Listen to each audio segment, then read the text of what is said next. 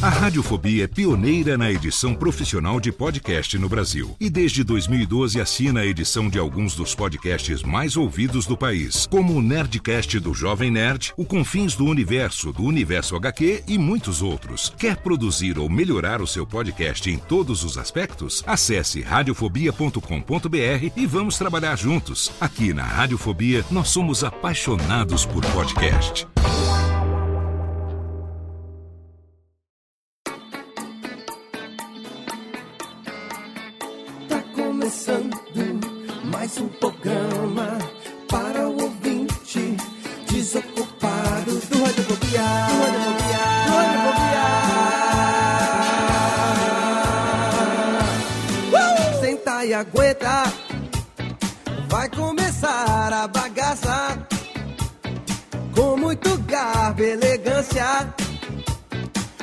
O seu radiofobia alheio tem entrevista com os maior humoristas e com os pop o artista e com melódias pra você.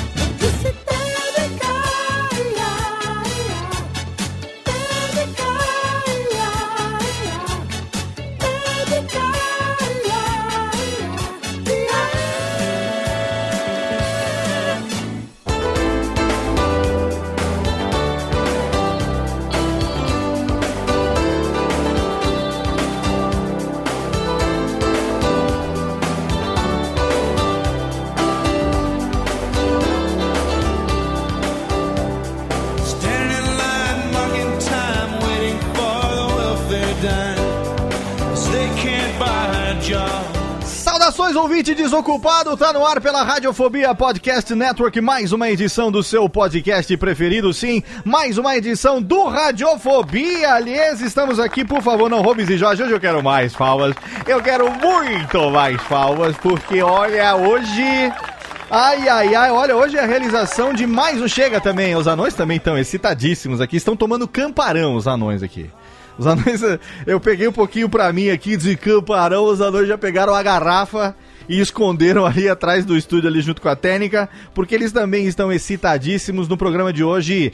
A gente carimba mais um achievement nesses nossos 10 anos, nesse décimo ano de radiofobia, porque a gente vai entrevistar um dos caras que, olha, um dos caras que eu mais admiro. Eu, eu gosto, você sabe, Vitor Faglione Rossi, aproveitando nessa abertura que você está aqui, John V. Jones, olá, tudo bem? Olá, olá, gente, bom dia, boa tarde. Está boa aqui o noite, Príncipe boa Lindo, que estava de férias por falta de cachê, agora voltou na Copa do Mundo, né, Vitão? Copa do Estava Mundo. na Rússia, né? Estava na Rússia, que na verdade estava em casa, cobrindo a Copa da Rússia aí com muita tranquilidade. E agora estou já livre da ressaca da Copa. Exatamente. E você sabe, eu te chamei já nessa abertura aqui sem protocolos, porque você sabe que é, eu tenho uma admiração toda especial pelos meus é, é, nobres colegas radialistas, aqueles que são oriundos do rádio, Radiofobia tem todo esse DNA do rádio, e assim como nós, eu falei pra você uma vez que eu tinha é, muita vontade de entrevistar três caras do rádio que eu admiro demais, um deles a gente entrevistou no Radiofobia 200, que foi nosso, nosso amigo Celso Portioli, que nós entrevistamos. Ah, sim, Celso, grande Celso. Depois nós tivemos oportunidade também de conversar com aquele do Maravilha, Alberto Marco Bianchi, que também era um um sonho. Opa, E hoje nós temos aqui o terceiro cavaleiro do apocalipse aqui, desse. Que um dia nós falamos, já pensou que, que delícia seria o dia C? E estamos realizando hoje, Vitor. Olha que delícia, hein? ah, um grande sonho, esse cara que me acompanha sempre que eu alugo o carro e tenho que devolver em São Paulo, tem que eu fico ouvindo o programinha dele, que é muito gostoso. E, pô, é um, um- uma referência, né, Léo? Sem sacanagem agora, pô, uma referência aí pra quem curte TV, rádio, Exatamente. quase tudo que envolve aí o entretenimento, ele tá envolvido. E você vai ver pela pauta de hoje, a gente vai contar a história desse cara, vamos conversar com ele aqui. Tem muita história de bastidor interessante também pra gente descobrir hoje no programa. E É nós vamos cavar aqui no Radiofobia, juntamente com o pai das gêmeas, que eu sei que também é um cara que é muito fã, Thiago Fujiwara, aliás, olá, diretamente de Bernou. Tudo bom? Tô bem, e você? Tudo jóia, Léo. Tô, eu tô abismado aqui. Está? Eu descobri que hoje Hum. o nosso convidado, ele é como se fosse o seu Madruga brasileiro, o pai do Cris. Como assim? Porque, cara, como esse cara tem emprego, hein? É Ah. verdade. Já Não, teve. Deus do só de olerite, ele deve receber um talão maior do que o talão de cheque que eu recebo mensalmente. É que ele trabalha, né? O... Mas, ô, é, Por isso. é, é- é competência que chama isso, Rogerinho. Você É. sabe, né? Que... Merecimento. É, é talento, talento que chama isso, Rogerinho. Ah, Exatamente. deve ser efeito especial, Léo. Léo, É. assim como eu, você É tem, Hans Donner, tem é filhos, você é. tem família. Aham, sim. É impossível a pessoa trabalhar É. em tantos lugares e tá com um sorriso no rosto, não tá com uma cara amargurada que nem a minha e a sua, É, né? não, isso é uma característica aí, porque eu nunca vi esse cara de cara feia, não sei interpretando algum papel, mas a gente sempre vê. Ont- Ontem mesmo fiz o teste de gravação, abri a câmera, tinha um. O meu olho ofuscou assim. O que que era? Era o sorriso do convidado que estava na, na câmera. De tão sorridente que está. Nunca vi esse cara de, de mau humor. Já pensou como deve ser de manhã? Flávia Alessandra acordando ao lado dele, que delícia que deve ser. Bom dia, meu bem, aquele farol do sorriso dele nos olhos dela. Assim, já pensou, Thiago? Já? Léo, Se controla, Léo, por favor, Léo. A mulher já acorda com o olho assim, ai meu bem, pera um pouco, fecha um pouco a boca, você tá sorrindo demais. Não é verdade? Com esses dentes. Porque quando ela acorda, ele nem tá na cama. Essa hora já, deu, já correu 5 quilômetros, levou o cachorro pra passear e já fri- fritou meia dúzia de E panquecas. já, tá Saiu na, no ego quatro vezes. e já está na Rádio Globo tocando o seu programa, porque está lá fazendo um sucesso absurdo. Vamos falar sobre ele também hoje. E também vamos rapidamente também falar com ele, diretamente de Sorocaba, o menino do Pininho, o menino Chester. Olá, menino Jennifer. Olá, Léo, olá, ouvintes. Eu estou feliz porque hoje temos aqui, né, uma. Todo mundo me chama de Jennifer, né? Hoje Sim. temos aqui o nosso convidado que já foi Elaine também. Ah, né? estamos com Elaine! Você lembrou bem de Elaine! Ah, Elaine, maravilhosa Elaine. Ah, vamos contar. O Jeff era apaixonado por Elaine até descobrir. Ainda sou, Até ainda descobrir. Ah, então, aí, é mesmo descobrindo que era um homem, ele continua apaixonado na, por Elaine. na verdade, eu fiquei mais ainda. Muito bem, temos também diretamente de São Paulo o marido de Cat Adams, Pedro Opalotti. Olá, Palotti. Ei, Fernando Lopes, tudo bem? Tudo ótimo, estamos aqui hoje em altíssimo gabardine, hein? No programa que deveria ser um programa de número redondo, mas resolvemos lançar logo porque, afinal de contas, um convidado desse não se guarda a pauta na gaveta. Jamais. Olha, você, tá- você comentou que é uma das pessoas que você queria trazer aqui. Sim. E eu sempre falei pra senhorita Cat Adams que ah, uma das pessoas que eu queria muito conhecer na vida, porque parecia ser um cara muito bacana, é o nosso convidado de hoje. Você acredita nisso? Olha aí, é um está aqui. E se não for gente boa, tá enganando direitinho a gente, hein? Porque Ah, mas a gente aí mesmo assim a gente continua gostando dele. Então é com muito orgulho que eu trago hoje aqui, eu chamo a presença desse cara que de narrador de corrida de formiga na casa da avó dele em Cuiabá, se tornou um dos grandes apresentadores da televisão e mais recentemente também na nova Rádio Globo, fazendo muito sucesso. Por favor, batam palmas para Otaviano Costa, Técnica! Que é isso, senhoras e senhores? Depois dessa abertura, só me resta falar o seguinte: o que vocês querem do meu corpo? Está à disposição. Eu que só- prazer falar com você, rapaziada. Um grande prazer. Foi muito legal como aconteceu isso aqui e saber, ouvindo aí de cada um de vocês um pouco de mim. É, é muito legal. Tô aqui à disposição, baita prazer, diretamente do Rio de Janeiro para todos os cantos e recantos radiofóbicos. Olha à aí, vontade. olha aí, que delícia. Então, sem mais delongas, Técnica, joga logo a vinhetinha aqui no That's, That's the, do- no The Way It Is, aqui que a gente tá. Eu tô até emocionado aqui no The Range. pra não gente. chora, não. não vou chorar, não vou chorar. Vamos lá, Técnica, vinhetinha e vamos voltar, porque hoje tem Otaviano Costa nesta bagaça ali.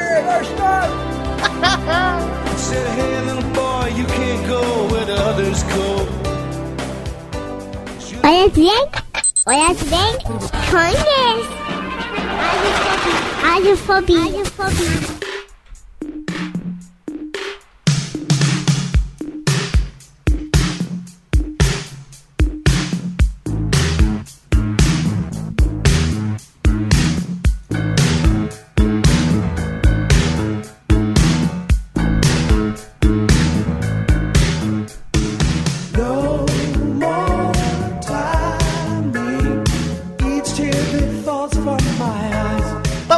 Volta, Liz! Olha que delícia! No melhor clima dos anos 80, clima de flashback aqui, clima de. Cadê a técnica o reverb aqui?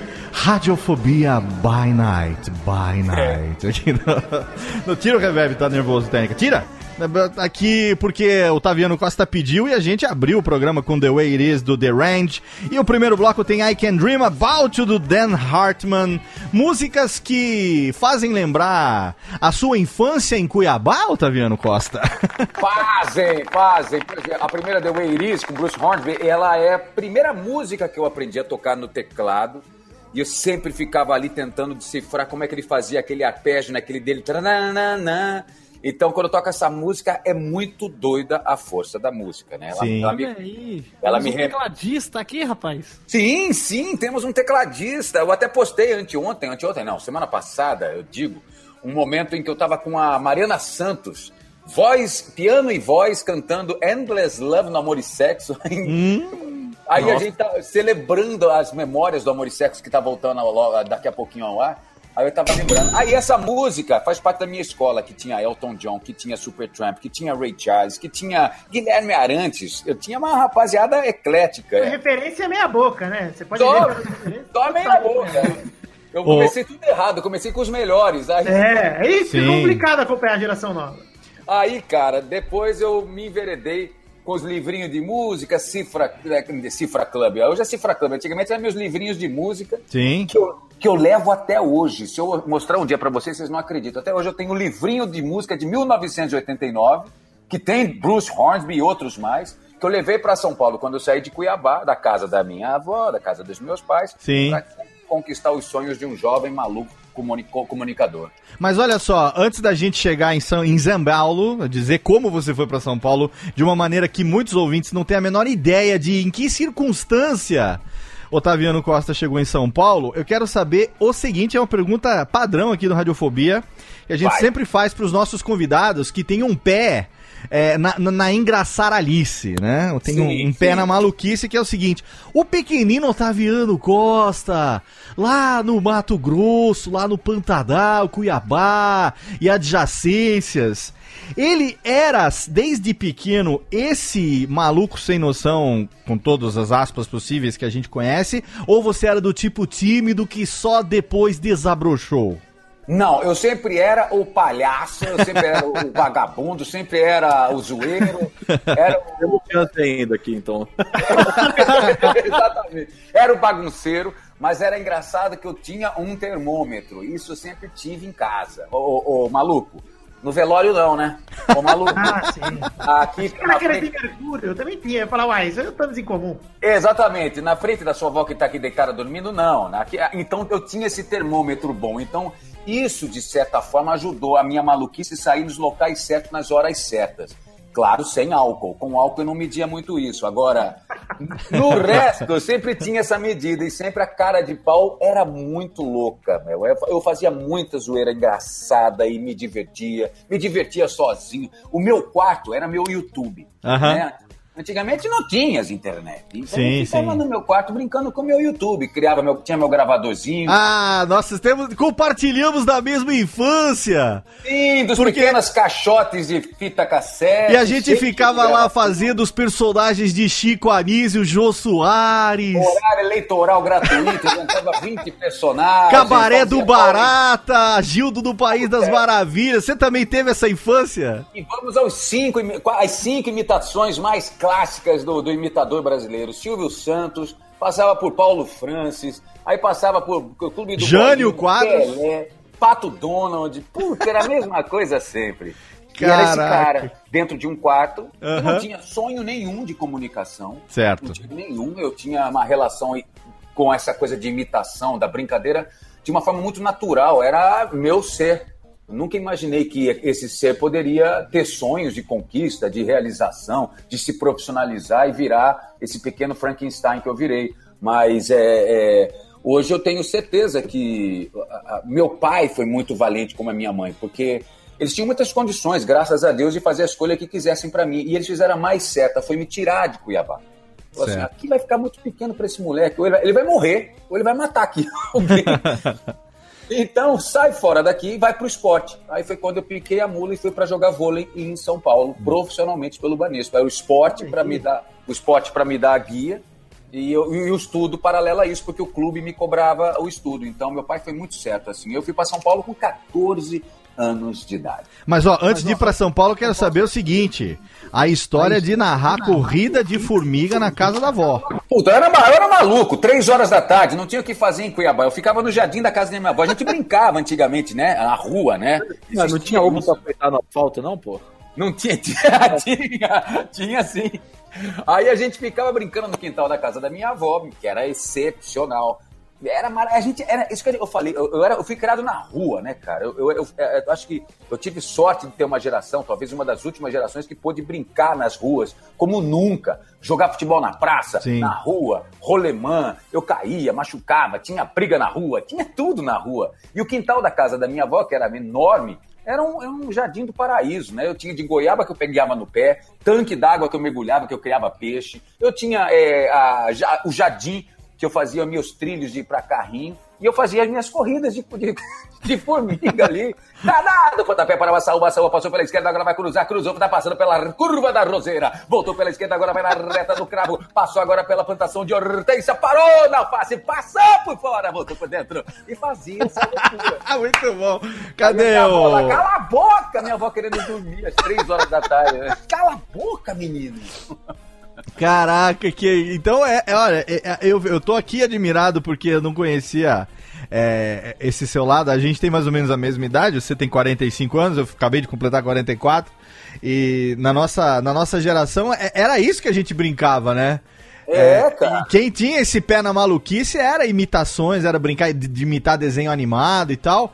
E me admirou saber que você foi pra São Paulo pra jogar vôlei.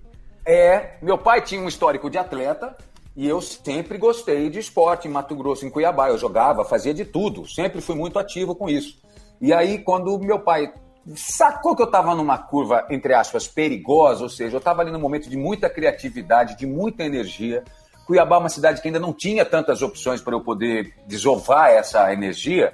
Ele falou, cara, você tem que ir embora, vai focar no esporte, vai focar no estudo, vai para São Paulo. E ele foi muito corajoso, uma família tradicional, que tinha, não, não tinha nenhum artista na história, quer dizer, não tinha nem pensado em ser artista, eu nunca pensei em ser artista, mas foi muito corajoso, pois assim, São Paulo era uma cidade, é uma cidade que matava e morria já naquela época, num, num dia, né? Sim. Era, era, uma, era um risco, mas meu pai acreditou na minha, na, minha, na minha cabeça, se é que existia alguma naquela época, e eu fui para São Paulo, morei ali no Lago 13 de Maio, ginásio 1, Banespa, joguei profissionalmente e estudava. E aí foi isso até, foi vôlei ao lado de Marcelo Negrão, Tandy, Giovanni, uma geração maior. menor Caraca, que legal.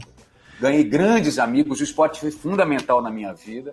E aí, a partir daquele momento, eu descobri que eu estava na cidade certa, com, com- fazendo as coisas certas. E de repente surgiu o rádio. Mas, mas você chegou a ter uma experiência de rádio antes de ir pra São Paulo? Não, não, não, profissional nenhuma, só brincadeiras. Eu ia, vou contar uma história em Cuiabá então. Minha primeira experiência artística em Cuiabá foi um barato.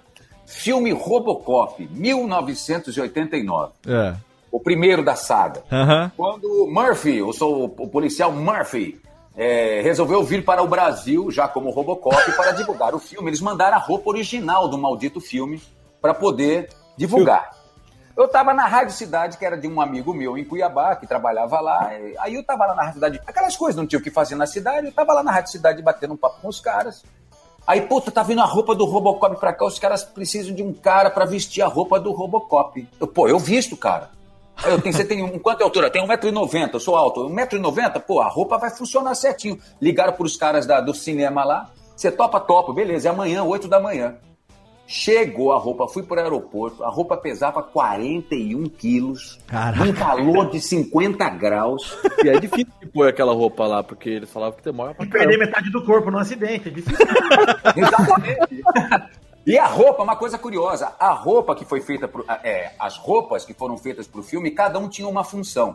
Eram 12 ou 14 roupas, não me lembro direito. Uma era para ficar sentada no carro, outra era para estar na moto, outra era para estar na escada, porque cada uma tinha um equilíbrio certinho. A minha era para ficar de pé. Eu não podia sentar, eu não podia, eu não podia é, ir pra trás, porque ela dizia. Era uma loucura. Eu só sei que eu fiquei, cara, mais que mais sete horas vestida com esse maldito do Robocop, andando pela cidade, que nem um idiota. Entrei no cinema na hora da estreia do filme. Eu sou o Robocop. I'm Robocop. Welcome to the movie. Ah, tá, ah, ah.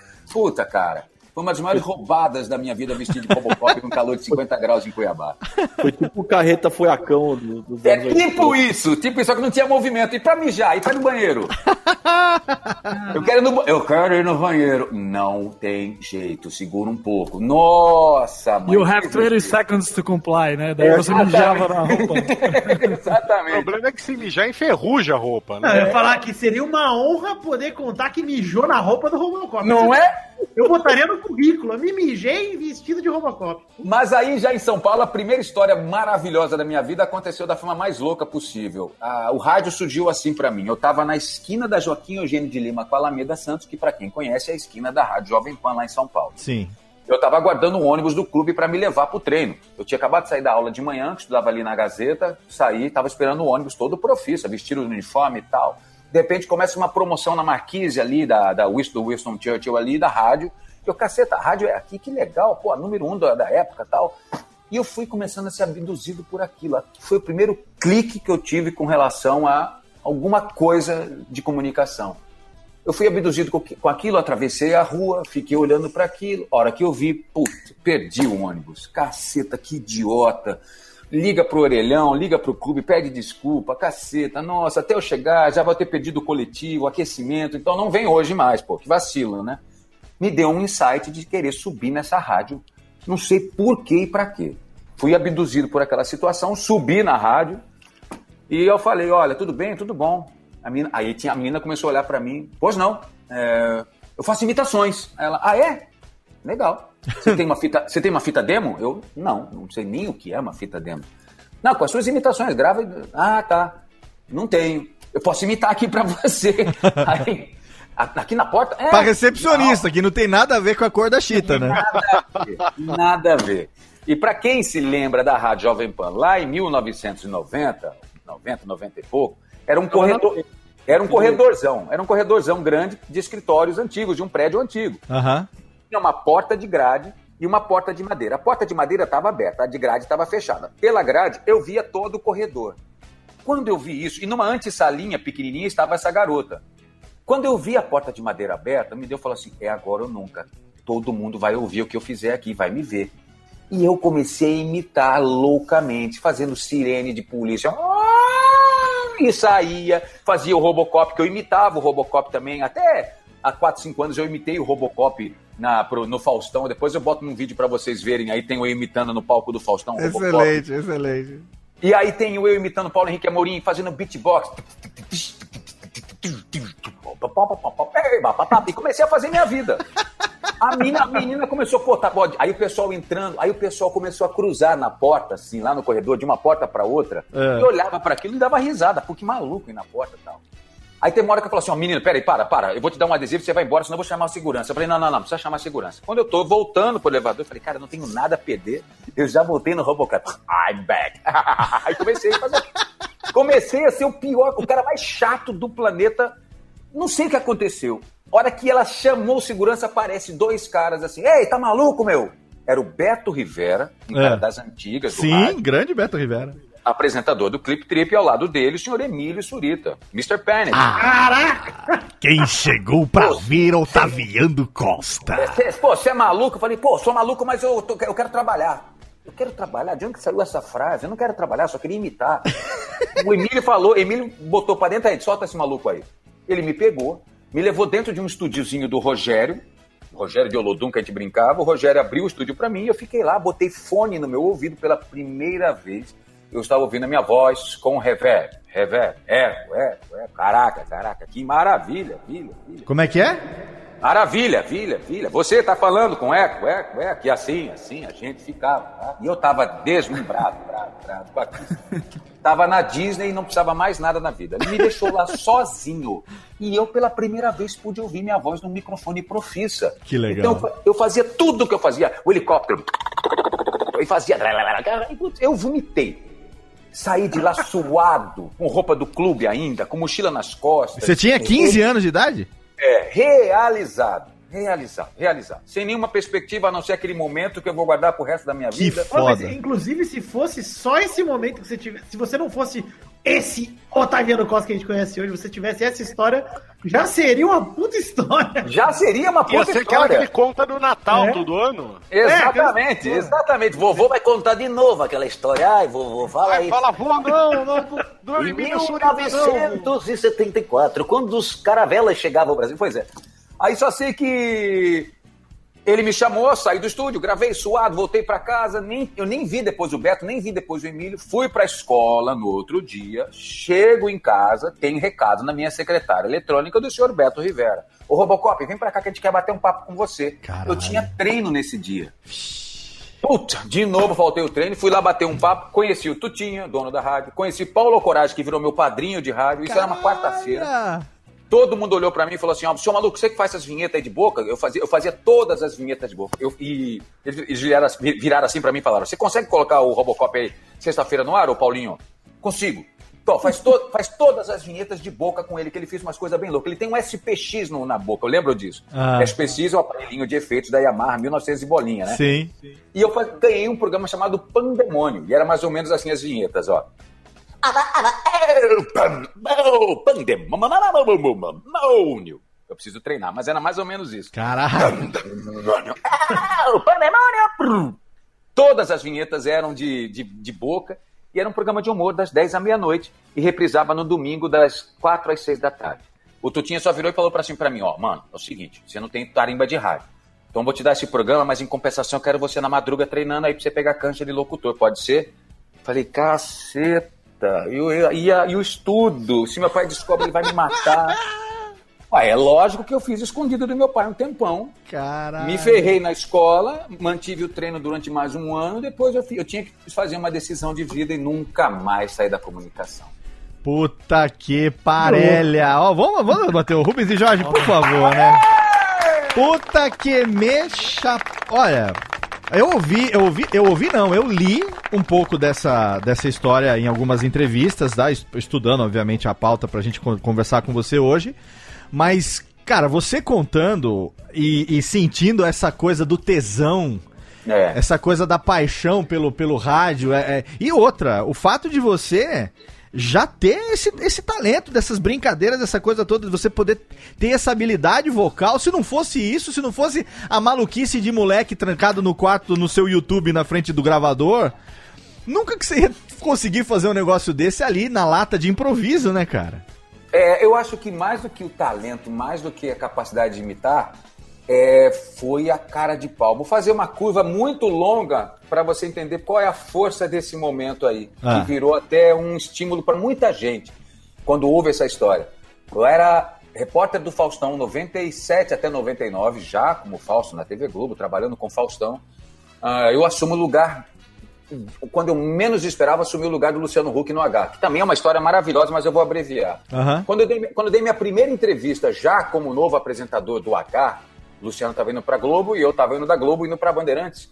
O, o repórter da Folha de São Paulo, não, da Veja, uma repórter da Veja, ao fazer a minha primeira entrevista, era só uma coluninha que ela ia fazer, falar desse azarão que, que ninguém esperava. Era aposta no Casé, aposta na trilha de Fontenelle, no Marcos Mion e assim por diante.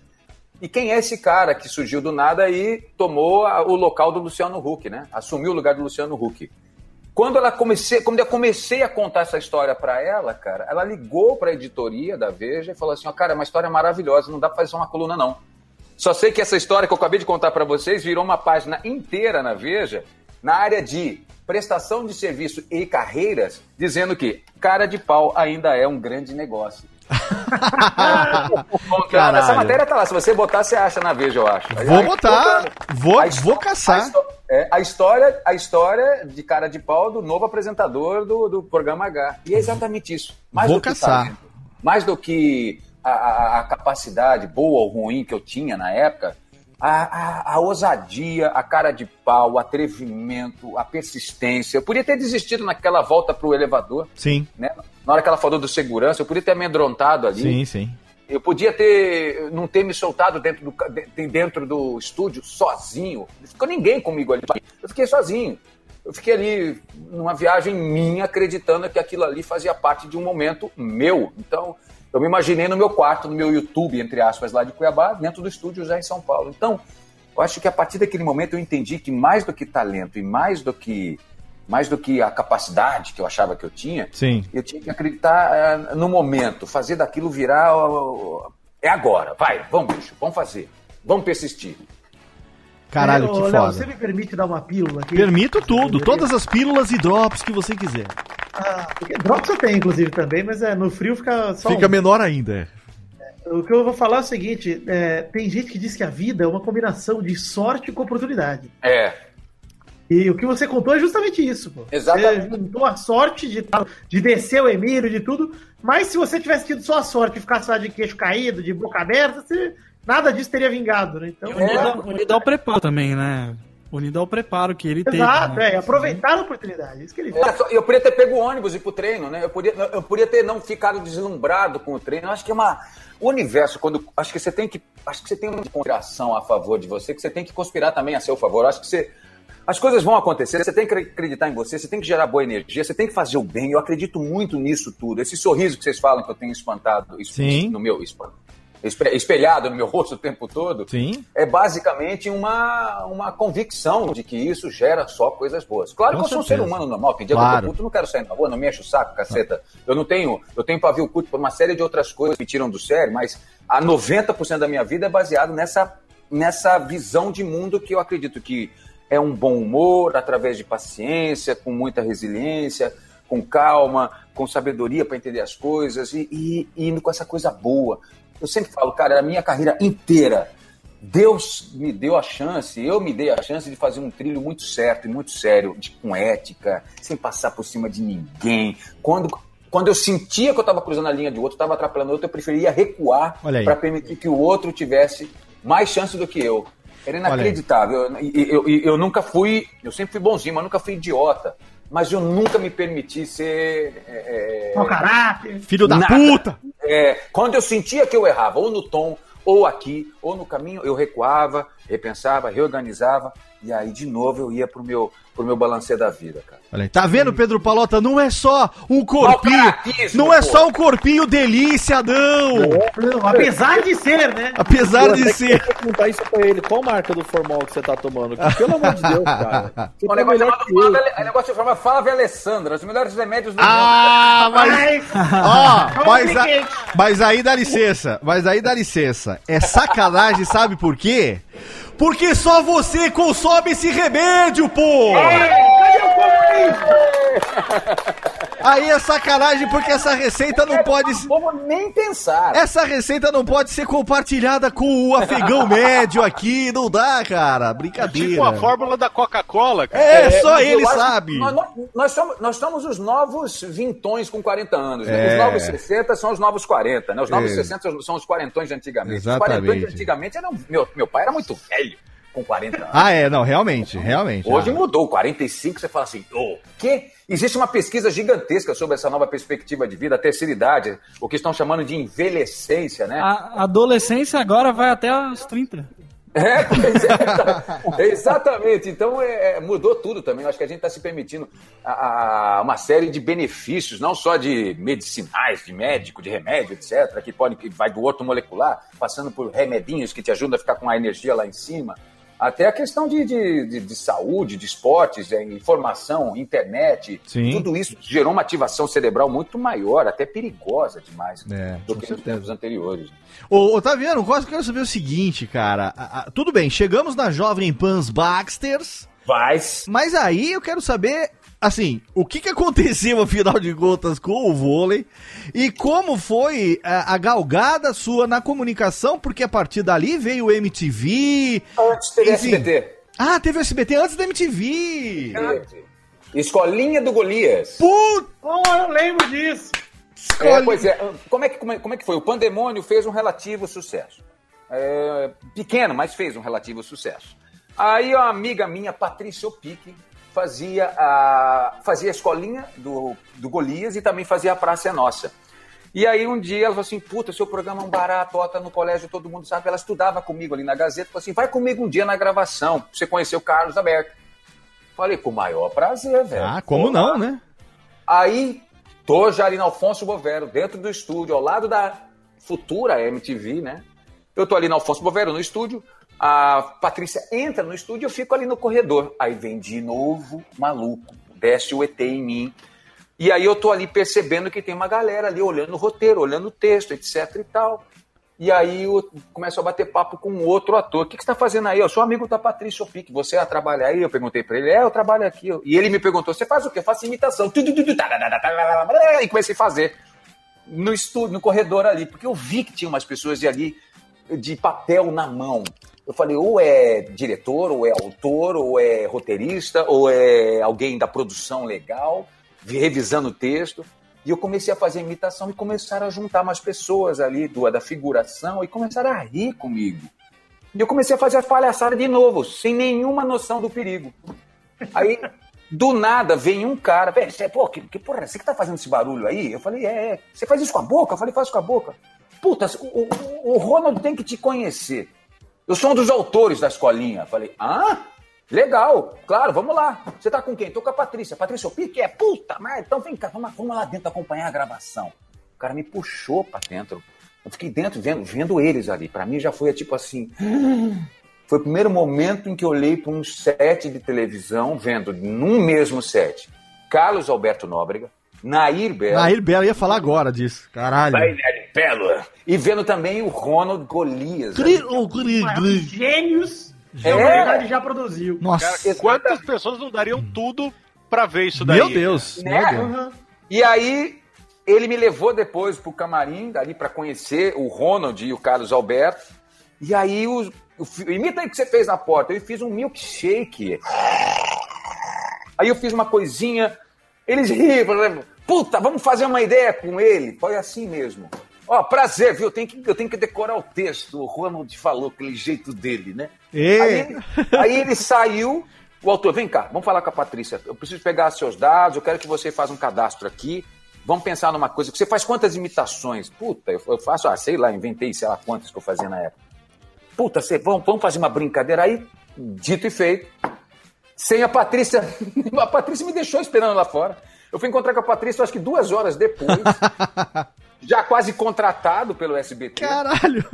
E aí ela fa... e aí ele me deu um papel em que eu contracenava com o saudoso Norton Nascimento, o Nossa. ator, e eu fazia um personagem chamado Guidalberto Boa Pinta, que era um sacana. Qual que era a, a sketch basicamente tinha, uma, tinha um triângulo fácil de entendimento. O, eu sempre sacaneava as relações do Norton Nascimento com as suas namoradinhas, sempre fazendo os efeitos sonoros que comprometia as botava a culpa nele. Então eu estava na sala de aula, Norton Nascimento estava lá no fundo, olhando, conversando com uma menina, e eu, com ciúme da menina, fazia uma bateria eletrônica. A professora olhava e eu apontava para ele. Aí o Norton, Norton, era o personagem do Norton. Aí o professor, Norton, não sou eu, é o Guido Aberto, professora. Aí outra cena, tava o, tava o Norton com uma menininha tomando milkshake, eu ia lá fazer o barulho do milkshake ruim. A menina, nossa, você chupa milkshake assim, é o Guido Alberto. Não, é o Norton. Em cima, bobagem. Mas foi, uma das, foi o primeiro momento em que eu fui picado pela magia, pela coisa sagrada da televisão para mim, que televisão é sagrado para mim. Cara, e, e- e sem ter nenhuma experiência de atuação, a não ser a da vida e a da interpretação em rádio. Exatamente. E você quer saber como aconteceu o terceiro capítulo que estava ali do lado na MTV, já que você falou de MTV? Aham. Eu tô falando muito ou vocês estão querendo... Pelo amor de Deus! Mas não, cara, eu tô Não. Ó, Maria. não para, Otaviano, não para, continua. Vai sem parar! Eu saí... Grita meu nome! Ah! O importante é que essa da MTV é o curtindo a vida adoidado brasileiro, não é? Total, total. Foi a mesma coisa da MTV, foi, uma- foi a mesma coisa lá da rádio. Tudo aconteceu num triângulo, num triunvirato da cara de pau nesse primeiro momento da minha vida. Foi na rádio, foi que nem vocês ouviram agora da escolinha, e o terceiro momento foi que um certo dia, eu saindo do SBT, eu sempre saía por uma porta de eh, lateral que ia por trás do- da pa- padaria real, para quem conhece ali a padaria real, passava pela Praça do Fundo, passava por trás da antiga, do antigo prédio da TV Tupi, nova MTV à época. E certo dia essa porta estava fechada, nós saímos pela Alfonso Bovero, que dava em frente à rua da MTV e da Padaria Real. Eu saio, viro à esquerda para fazer meu caminho normal. Eu olho para um prédio com uma baita de uma bandeira da MTV assim. Eu falo, uau! É MTV, eu conhecia a MTV, eu sempre gostei de estar é, é, conectado. Então eu, sabia que era MTV no Brasil, sabia que ela estava, não sabia que eu estava do lado da MTV. A mesma coisa, aconteceu aquele, aquela abdução que eu tive na rádio. Eu, Possessão demoníaca. eu, exatamente, isso que eu falo, eu sou muito estranho às vezes. E aí, aí eu olhei para aquilo e falei, caceta, é a MTV aqui? Rapaz, Eu entrei, fui subir no de- o degrau, subi, entrei, olhei pra menina, só faltava ser a mesma menina da rádio. Essa é engraçado pra caceta. Você de novo, não é possível. Só sei que eu eu me olhei pra essa menina, tudo bem? Aqui é a MTV, a, a- a- brasileira? É, é sim. Tudo bem? Tudo. Aí eu já fui engambelando, já fui engambelando. Poxa, eu faço a Jovem Pan, eu sou apresentador do programa Pandemônio, eu também sou ator do SBT. Aí já comecei tudo, tinha seis meses nas coisas, né? Ah, já, carteirada! pá! Carteirada, né? já tava carteirando. Ela, ah. Carteirada! Pau! É? Au! O que, que você quer? O que, que eu posso te ajudar? Então, eu queria. eu- Vocês estão precisando de eh, apresentador? Ela, ah, não, já fecharam esses testes e tal. É mesmo? Poxa, mas é, não tem chance mesmo? Não, não tem. De novo, lá vou eu pra cima dela. Me dá um telefone de alguém depois de 20 minutos. Tá bom, tá bom, tá aqui. O telefone desse cara aqui é o Zeca Camargo. Pega o telefone, ele é o diretor de jornalismo, ele que tava comandando os testes. Ela de saco cheio já de mim. Você é um anjo, muito obrigado, meu amor. Saí da MTV naquela exata, naquele exato momento, desci a escada, em frente à padaria real, do outro lado da calçada tinha um orelhão. Peguei o orelhão, liguei para o Zeca Camargo. Zeca Camargo. Orelhão. Ô, Otaviano Costa, tudo bem? Ele. Quem? Otaviano Costa. Ah, pois não? Então, eu queria ser apresentador, Zeca. Eu queria muito ter a chance de mostrar. Eu sei fazer um monte de imitação. Eu, eu trabalho no SBT. Ah, não, não, não, então, no SBT não pode. A gente não tá pegando ninguém de transmissão. Não, mas eu faço muito pouco lá. É uma ceninha ou outra, só nada. E eu faço. E ele, ah, não, desculpa. Ah, que pena. Ah, tá bom. Eu também faço rádio, eu faço o pandemônio. Ele faz o quê? O pandemônio. Você faz o pandemônio? Sim, é você quem faz o Carlos, o insuportável, o Fernando, não sei o que lá. É. Onde você tá? Eu falei, tô te vendo pela janela. Sobe aqui. Voltei, eu acho que 20 que minutos, 20 minutos depois eu tava de volta no balcão. A menina, ai meu Deus do céu. Lá vem. Aí ela, então, Zeca Camargo tá me esperando. Zeca Camargo, tipo, ela, "É, é, pode ligar, tá aqui. Ele pediu pra ligar, oitavo andar, ramal 804, né? Mas sei lá qual era, uma coisa assim.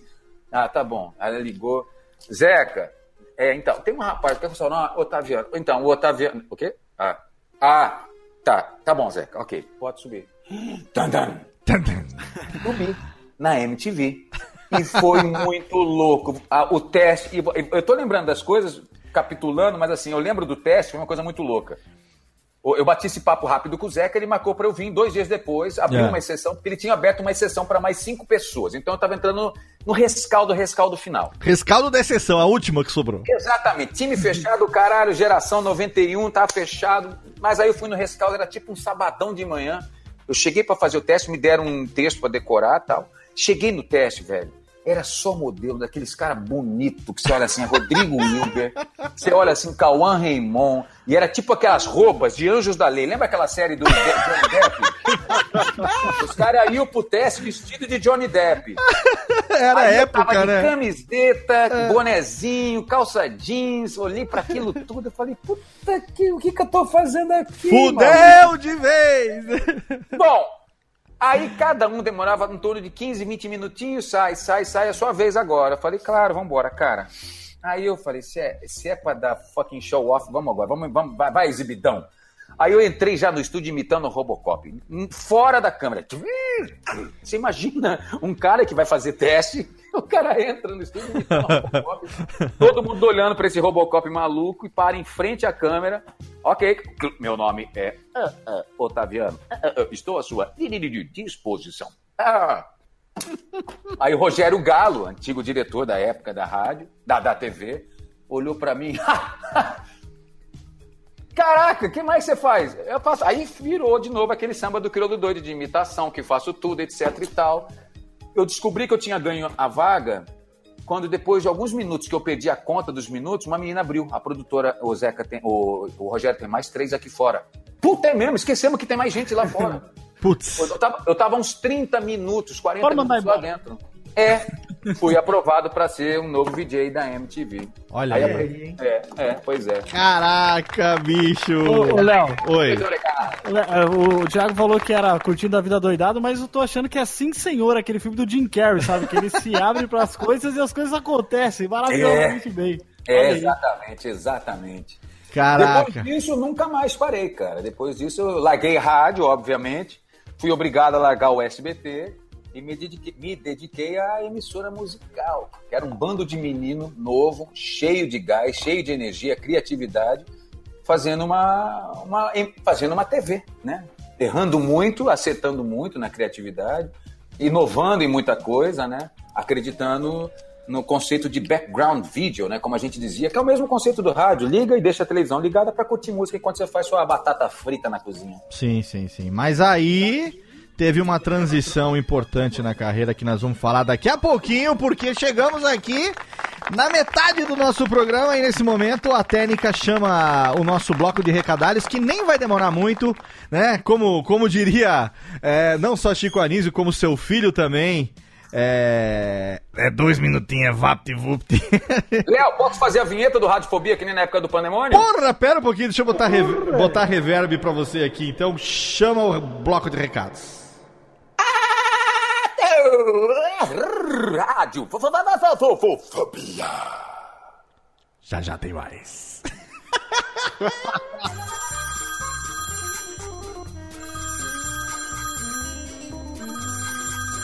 Alô? Não, meu pai tá assim. Ah, mas ele não pode atender. Ele tá ocupado, tá fazendo totô. Eu vou anotar. Fala aí. Nossa, é? Puxa vida, hein? Ah, tá bom.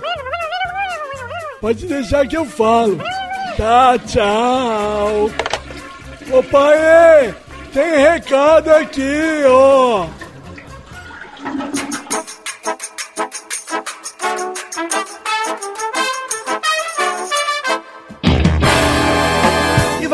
Rapidamente para a sessão de recadalhos desse Radiofobia, hoje totalmente fenomenal, um programa histórico nesses 10 anos de Radiofobia, esse papo com Otaviano Costa, um cara muito gente boa, extremamente generoso. Você ouviu aí a primeira parte do programa, mas se segura porque ainda tem muito mais. O programa passou de duas horas, então eu vou ser rápido aqui no nosso bloco de recadalhos porque eu tenho muitos recadalhos aqui importantes para passar para você. O primeiro deles é sobre o nosso parceiro de hospedagem, sim, desde 2010 você sabe, Radiofobia Podcast Network e todos os meus sites ficam hospedados em HostGator, que é um dos melhores serviços de hospedagem do mundo. E você sabe que se você tem uma ideia na sua cabeça, é claro que essa ideia merece um site, a sua ideia merece ganhar vida num site. E para você poder fazer um site sem esquentar a cabeça com nada, a HostGator tem tudo o que você precisa para ficar online no mais alto garbo e elegância, domínio, hospedagem de sites, e-mail profissional, uma ferramenta de criação de sites, além, é claro, de um suporte 24 horas por dia, 7 dias por semana e também o melhor custo-benefício. E para celebrar essa parceria já de mais de 8 anos com a Radiofobia Podcast Network, a gente conseguiu negociar com a HostGator e o ouvinte dos podcasts da Radiofobia Podcast Network tem 50% de desconto nos serviços de hospedagem compartilhada a partir do plano anual. Exatamente. Você, ouvinte do Radiofobia, agora tem uma mamata porque você tem 50% de desconto. Então não perca tempo, entre agora lá no nosso site radiofobia.com.br barra podcast. Em algum lugar lá, com certeza, você vai encontrar um banner bonitão com o Snap, que é o mascote da HostGator ali, vestido bonitinho a caráter com o microfone na mão. É só você clicar, você vai ser direcionado para a página da promoção e vai assinar HostGator com 50% de desconto e ficar ali tranquilo num condomínio do mais alto garbo e elegância, junto com a Zit coladinho com a Zit ali do ladinho. Você vai poder bater da porta do Radiofobia para pedir uma xícara de café emprestada, porque afinal de contas estaremos todos no mesmo condomínio de luxo chamado HostGator. E você que é ouvinte dos podcasts da Radiofobia Podcast Network e sempre quis colaborar de alguma maneira, contribuir com a gente na produção dos podcasts, mas não sabia como, agora você pode através do sistema de assinaturas do PicPay, exatamente. Temos lá o Radiofobia agora no PicPay, é só você entrar lá. Tem um link no post, você vai ser direcionado, você entra lá no aplicativo e aí você pode escolher uma faixa. Exatamente, uma faixa de assinatura. Tem o ouvinte Radiofobia, que você contribui com 5 reais por mês. Tem o ouvinte Radiofobia Classics, que você contribui com 10 reais por mês. E tem o ouvinte Alotênica, que você contribui com 15 reais por mês. E o ouvinte Alotênica ganha acesso exclusivo ao nosso grupo secreto dos colaboradores do Alotênica no Facebook. E também tem o nosso grupo exclusivo no Telegram, que você pode ter contato direto comigo e também com os outros colaboradores, com os outros produtores. Então, se você sempre quis contribuir com Radiofobia, com a produção dos podcasts da Radiofobia Podcast Network, mas não sabia como, agora você pode através do sistema de assinaturas do PicPay. E se você não sabe, temos as camisetas Radiofobia, exatamente. Temos uma loja de camisetas junto com a Aerocast Store. É só você entrar lá em aerocaststore.com.br barra Radiofobia e você vai ter acesso às nossas camisetas Radiofobia que estão nesse mês de agosto com um desconto exclusivaço. São 10 reais de desconto, exatamente 17% de desconto. Não é pouca coisa, não. Você vai comprar qualquer um dos quatro modelos das camisetas Radiofobia por apenas R$ 49,90. E não são só as camisetas Radiofobia, não. A exclusivaça camiseta Podosfera com as frases de abertura de alguns dos seus podcasts favoritos. Criação exclusiva de Guilherme de la Coleta para a loja Radiofobia. Essa camiseta Podosfera que eu já tô chamando de camiseta Podosfera 1.0, porque estamos sim produzindo já a 2.0, então aguarde novidades em breve, mas você pode agora no mês de agosto garantir também a sua camiseta Podosfera por apenas R$ 49,90 e lá você vai encontrar frases de alguns podcasts que com certeza você ouve e a gente tá aí também fazendo uma enquete no Twitter para saber quais são as frases preferidas dos ouvintes pra gente produzir a camiseta Podosfera 2.0. Então não perca tempo e entre agora em aerocaststore.com.br barra radiofobia e garanta suas camisetas exclusivas com um descontaço nesse mês de agosto. E para fechar o nosso bloco de recadários, temos uma novidade. O ouvinte raiz do Radiofobia, o ouvinte mais antigo, quem me acompanha mais tempo, lá em 2009, 2010, 2011, lembra que lá naquela época eu fazia a transmissão das gravações do Radiofobia ao vivo, para mostrar pro ouvinte que quer saber um pouco como é que é essa coisa da técnica, essa coisa do Rubens e Jorge, fazendo a operação do programa ao vivo, colocando trilhas, colocando vinhetas, fazendo tudo isso que você ouve no Radiofobia, porque é tudo ali 100% feito ao vivo, tem muito pouca edição depois, na verdade a edição que tem depois é cortar eventualmente algum ruído que saiu, alguma coisa que não deu certo, colocar esse bloco de recadalhos, colocar a abertura, colocar o encerramento e publicar. O restante, o que você ouve, é tudo feito ao vivo ali, o erro, o improviso faz parte da dinâmica do Radiofobia e eu mostrava antigamente como é que eu fazia isso ao vivo, mas aí eu me mudei aqui pro interior, aqui eu tinha uma internet que não era muito bacana, e aí eu parei de fazer isso. Agora, vou voltar a fazer isso a partir desta semana. Na verdade, se você tá baixando esse programa no lançamento dele, na segunda-feira, dia 20 de agosto, às 10 horas da manhã, hoje, às 9 e meia da noite, já tem uma gravação ao vivo, a primeira gravação ao vivo, pelo novíssimo canal da Radiofobia Podcast Network no Twitch. Olha aí, twitch.tv barra Radiofobia Live, twitch.tv barra Radiofobia Live é um canal que eu vou utilizar apenas para isso, só para fazer a transmissão das gravações dos podcasts da Radiofobia Podcast Network ao vivo. Não vai ficar nenhum vídeo lá. O meu objetivo não é fazer com que o Radiofobia vire vídeo. Não vou publicar os podcasts no meu canal do YouTube. Nada disso vai acontecer. É apenas para poder dar uma oportunidade pro ouvinte que quer saber como é a gravação ao vivo, poder acompanhar, poder ver isso, poder ver a magia do podcast acontecendo, o podcast sendo gravado ao vivo ali, já numa qualidade de áudio excelente, que é a qualidade profissional que a gente publica os nossos podcasts. Eu vou gravar não só o Radiofobia podcast, como também o Alotênica e também o Radiofobia. O Alotênica, via de regra, eu faço sozinho, mas às vezes eu tenho convidados e aí eu vou poder transmitir essa gravação ao vivo também no momento que ela estiver acontecendo. O Radiofobia Classics não, esse eu gravo sozinho, mas aí eu vou poder mostrar para você ali o processo de gravação. Eu compartilho a pauta na tela também, você pode ver ali como que eu faço a gravação dos podcasts da Radiofobia Podcast Network. Então, se você quer ser informado quando uma nova gravação ao vivo, quando uma nova transmissão ao vivo começar pelo nosso canal da Radiofobia Podcast Network no Twitch, entre agora em twitch.tv barra Radiofobia Live, se inscreva e aí você vai ser um dos primeiros a saber quando a gente entrar no ar com mais uma gravação do Radiofobia ao vivo, lhes. Agora sim, Tênica, roda a vinhetinha e chama o Otaviano de volta porque tem mais de uma hora de programa ainda pela frente com esse cara fenomenal. Um programa que, olha, tem revelações, hein? Temos revelações ainda até o final do programa. Então, as revistas, os tabloides vão bombar dessa semana com todos os segredos contados nesse podcast pelo nosso mais novo amigo Otaviano Costa. Radiofobia. Radiofobia. Radiofobia. Radiofobia. Radiofobia.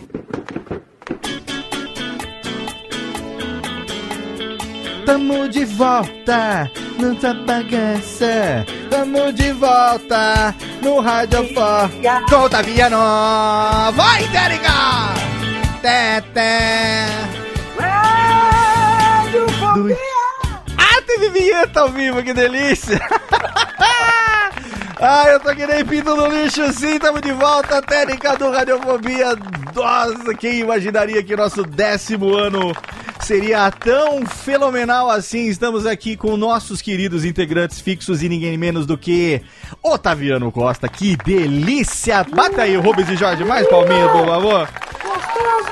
Ai, ai, ai, hoje é o dia que a gente levanta a mão e fala lindo, tesão, bonito and gostosão, hein, meu Yeah. querido Vitor? Vitor! Que homem, hein? eu vou dizer que temos que criar aqui, assim como um GEI, né? Sim. Temos que criar um GEI para o Otaviano Costa. Vou explicar para o Otaviano que GEI, Otaviano, se Ah. te contar isso, te dar um contexto, GEI é um ser humano que Certo. é um homem heterossexual Certo. que tem uma exceção que é o Cristiano Ronaldo. Ele é. Eu estou aqui. Encaixo no momento. Cara, precisamos criar uma dessas para você, Otaviano, porque é totalmente liberado que um homem sinta emoções pélvicas por você. Porque você é um homem. É lógico. Ô, Vitor, eu acho que- eu acho que- Rodrigo Hilbert, completamente, quando eu fazia amor e sexo. Eu entendo você. Olha aí, olha, tá vendo só? Eu acho que, então, o equivalente de gay para o Otaviano Costa seria dizer que nós somos um, somos hétero O positivos. Ah, exatamente, gostei bastante. Tá certo, ponto pro Léo. Ó Léo, positivos. que bom que você deu esse gancho. Ó, você, você vê como eu sou um bom host que eu levanto. Não é só ele que joga vôlei, não. Eu acabei de levantar para você. Corta, Vitor! Brilha, Giba! Ah, obrigado. Eu quero perguntar coisas relacionadas a esse grande programa que revelou tanta gente maravilhosa, o O positivo. Ei, feiticeira tiazinha. Exato. O H que virou O positivo, depois virou super positivo. Eu Acho engraçado, só antes, antes de você começar, acho engraçado. Pessoal, não, naquela época era um programa incrível tal, a feiticeira tiazinha. Mas desculpa, vai, então. Então, o- é, eu- mas eu concordo que a feiteira. é- Enfim, Feitoca, O- feitoca, saudades, feitoca. é, foi a minha primeira Playboy, tiazinha. Então, o negócio. Da tiazinha, da tiazinha, tiazinha. Mas o que eu ia dizer é o seguinte: como você se sente, Otaviano, que se você chegar cinco minutos antes, você poderia ser o Luciano Huck presidente do Brasil? Eu não teria plano de governo. Olha aí. Eu não teria plano de governo. eu Tem que, res... não, não, não, não, não, tem que responder com a voz do Maluf, faz favor. Tem que responder com a voz do Maluf. Eu não tenho plano de governo. Eu não tenho plano de governo. Eu prefiro ficar quietinho no meu ministério, da minha casa aqui. Olha, Luciano quase foi presidente, né, gente? Meu amigo Luciano Huck quase saiu presidente da República. Um cara que pode dizer essa frase, meu amigo Luciano Huck. Eu não sei. É, não é, não é, é uma loucura. É muito louca a relação que eu criei com o Luciano, que na época a a gente se conheceu muito pouco, né? A vida, a vida danada, a gente gosta disso, né? Ainda mais nosso É tipo que é eu e ele, né? Não conhece nada, né, cara? É, é, quando a gente fez a, a gente fez a nossa troca-troca, o nosso troca-troca de posições, eu indo pro H e ele vindo pra Globo, a gente se conheceu muito pouco, né? Depois de tantos anos, nossas famílias são muito amigas hoje, assim, e é engraçado como a- o destino veio cruzando a gente em vários momentos gostosos, pessoais, profissionais. E é, a vida, eu, eu gosto muito do jeito que a vida contornou a- a- os amigos que me cercam hoje e as experiências profissionais que eu tive. Muito legal. Como você se sente tendo revelado os gêmeos Flávio e Gustavo? Ah, os dois Grande eram, os dois eram uns monstros da beleza, do garbo e da elegância masculina, com aquela barriga trincada. Mas foi um, foi um momento em que a gente sentiu que as minas queriam muito uma coisa para elas, para elas brincarem também. E é muito louco, né, cara? Se a gente coloca o positivo nos tempos atuais desse tribunal da web, com tudo de Nossa. certo que está sendo discutido, sobre tudo que se tem relacionado à mulher hoje, ao feminismo, ao Sim. homem, ao machismo e assim por diante, o opositivo não teria vida. Não, mas pera, ô, Otaviano, pera um pouquinho, não é só o positivo. Vivo gordo não existiria. É, não, mas o opositivo ainda, o opositivo ainda vem de uma geração depois do Vivo Gordo. Então, né? mas é de lá pra cá, nada. Ali, ali era anos 90, mea- metade dos anos 90, né? É, pois é. Eu não estou falando que isso é bom, não. Eu estou falando que talvez seja ruim, talvez mesmo, um programa como o nosso hoje em dia. Eu acho que, mas eu acho que para aquela época ele serviu como entretenimento, serviu Sim. como uma base de entretenimento super, super gostosa. É, a gente fala, putz, de segunda a sexta-feira, das 8 às 10 da noite, você tem uma feiticeira que brincava, você tinha os gêmeos que brincavam, tinha uma Ivete Sangalo que entrava na brincadeira. Pô, Cássia Eller, cara, brincou com os gêmeos. Eu tenho essa cena. Cássia Eller brincando com os meninos ali no palco, de dando beijo, de agarrar e etc e tal. E tantas outras situações. Então, Ah, assim, era um programa com um conceito de entretenimento muito amplo. E tinha momentos sérios. Eu entrevistava a rapaziada do, dos Eu tive um momento muito tenso, lá que eu lembro, foi em, 80, e- foi em 99, quando teve aquela rebelião da, da FEBEM, da Imigrantes, e a gente conseguiu um furo de reportagem que conseguiu conversar. Eu consegui bater um papo com três garotos, menores infratores da FEBEM à época, e que e, e a gente repercutiu muito. Foram 11 minutos de entrevista às 8 e meia da noite, num programa jovem, né, com arena jovem. E essa matéria foi tão contundente à época, o diálogo foi tão interessante que a gente teve com eles.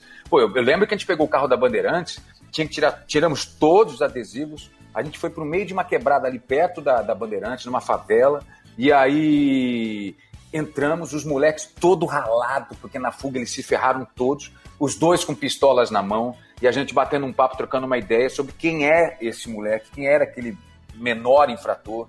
Eu lembro de umas frases, frases que marcaram muito aquela entrevista, é, que dizia o seguinte, é, por que, que você faz isso? Ah, tio, adrenalina.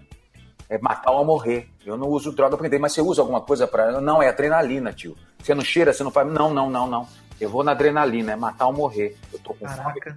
Era, então era. Tiveram coisas que me. Não, tiveram momentos de muito tensos na, na, na- na entrevista. Teve um momento que a gente tava fazendo a entrevista, de repente, um barulho na, na, na cozinha. Os moleques tudo reagiram, cara. Pô, eu falei, faz o seguinte, posso fazer um pedido para vocês? Pega só a pistola, vira a pistola pra lá. E se você puder não ficar com o dedo no gatilho, eu te agradeceria. Não, não, tá de verdade, tio. Desculpa aí. Me chamava de tio. Agora vou te, agora eu vou te contar a coisa mais louca. Parece filme, velho. O O positivo tinha plateia. Muita gente, todo dia. Porque a gente recebia de, de Leandro e Leonardo, passando por Zezé de Camargo Luciano, Ivete, Eagle White Cherry, os Hamson tiveram lá, Shakira, um monte de gente passou por lá. Só bacana. Então lotava, lotava. Até Sepultura teve lá. Em um certo dia, eu tô lá na plateia e um amigo meu, Julião, que trabalhava comigo na minha produção, falou assim: Ó, tá, lembra daqueles meninos lá da FEBEM? Falei, lembro, o que aconteceu? Aí, fica esperto, não fala nada, fica na boa. Um deles tá na plateia. Falei, você tá, tá brincando, Júlio? O menino, o menino era um menor infrator. Era um bandido na época, categorizado como um bandido, porque ele tinha crimes. Falei, tá fazendo o que aqui, velho? Não sei, conseguiu entrar, tá com uma camisa polo é, e tá ali na meia da plateia. Cara, eu entrei, comecei a fazer o programa e procurando esse menino. Justo falou, tá ali naquele canto perto da feiticeira, ali onde a feiticeira faz a dança. Eu olhei pra ele, mas ele tá limpo. Não, não, tá limpo. Ele tem um detector de metal lá, todo mundo passou tal. Cara, ele tava dentro ali. Eu falei, olha onde estamos. Olha onde estamos, né?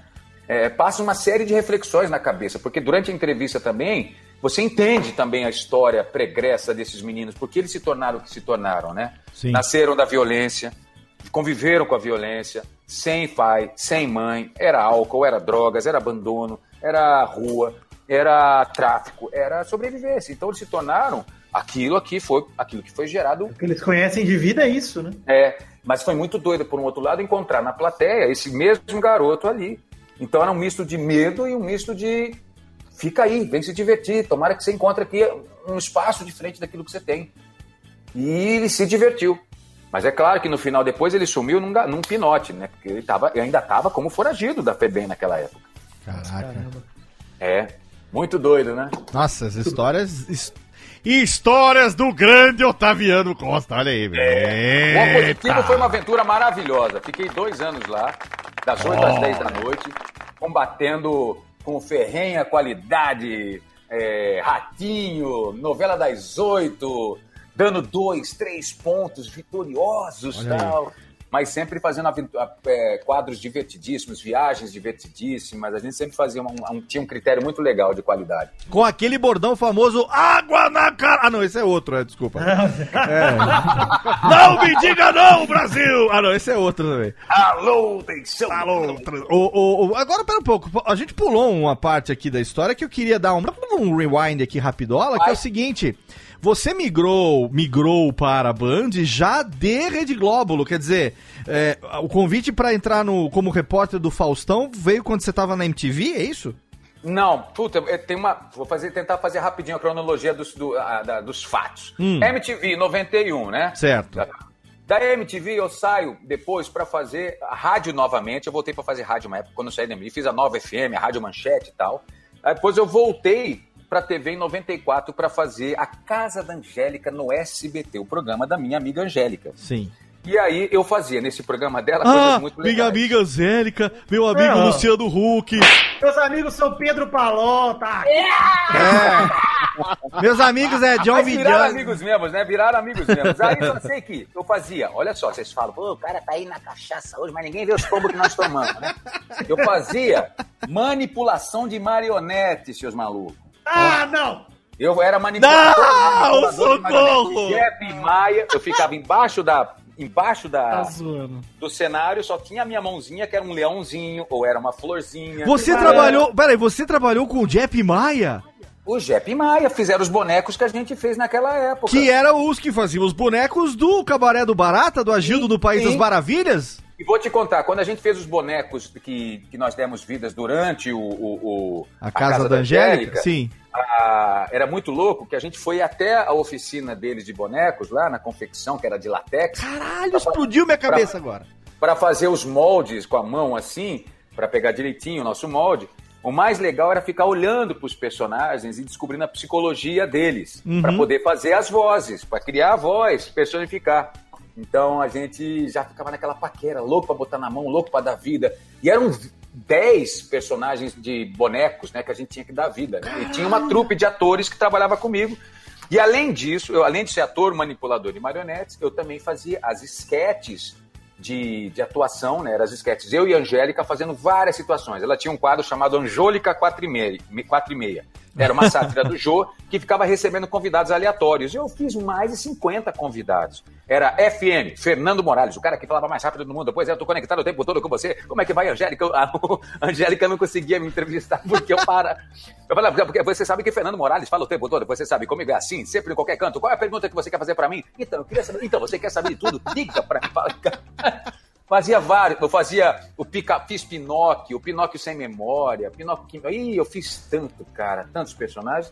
E eu dava voz também, era um, era, uma, era um triângulo de trabalho. Ator manipulador de marionetes, esse ator das esquetes, e tinha os anões, atores anões, que vestiam outras roupas confeccionadas pelo próprio Jeff Maia, que ficavam no palco, contracenando com a Angélica, dançando, fazendo coreografia.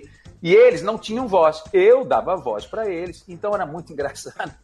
que toda vez que eu falava a voz do Pingo, Pingo era o pinguim, ou a voz do Jaca, que era o jacaré, eles reagiam. Então eu sacaneava pra caceta eles. Eles estavam mó relax lá encostados assim no cenário, cansados, que era um calor da poeira, aquela fantasia, né? Aí eu falava, Angélica, Angélica, Angélica. Aí ele tinha que se mexer, né? Aí ele ia ter ele, Angélica, Angélica, Angélica, eu quero falar uma coisa pra você. Aí ele ia mexendo a mãozinha dele. Aí ele, é. E eles eram muito bons. Peraí, deixa eu pensar. Ele botava o dedinho na cabeça. Peraí, deixa eu pensar, deixa eu pensar. Aí a Angélica, o que foi, Pingo? Não, é que tem, tem, tem, tem tanta coisa, tanta coisa, é. Ah, esqueci. E voltava. Eu só fazia isso pra tirar o cara que tava encostado, que ele tava descansando. Aí ele, Bela. Aí ele saía com o braço balançando. Seu filho da puta, não sei o que, desgraçado. mas, era todo- mas eram grandes, nós éramos grandes amigos, parceiros de trabalho, a gente fazia zoeira toda hora. E Entendi. depois, depois da Angélica, fez esse capítulo da Angélica, eu fiz a novela Éramos Seis. Foi o primeiro momento meu de dramaturgia. Caraca. Na pró- no próprio SBT. Sim. Eu fiz os últimos quatro meses, Caio Blatt, Wagner Santisteban e tantos outros.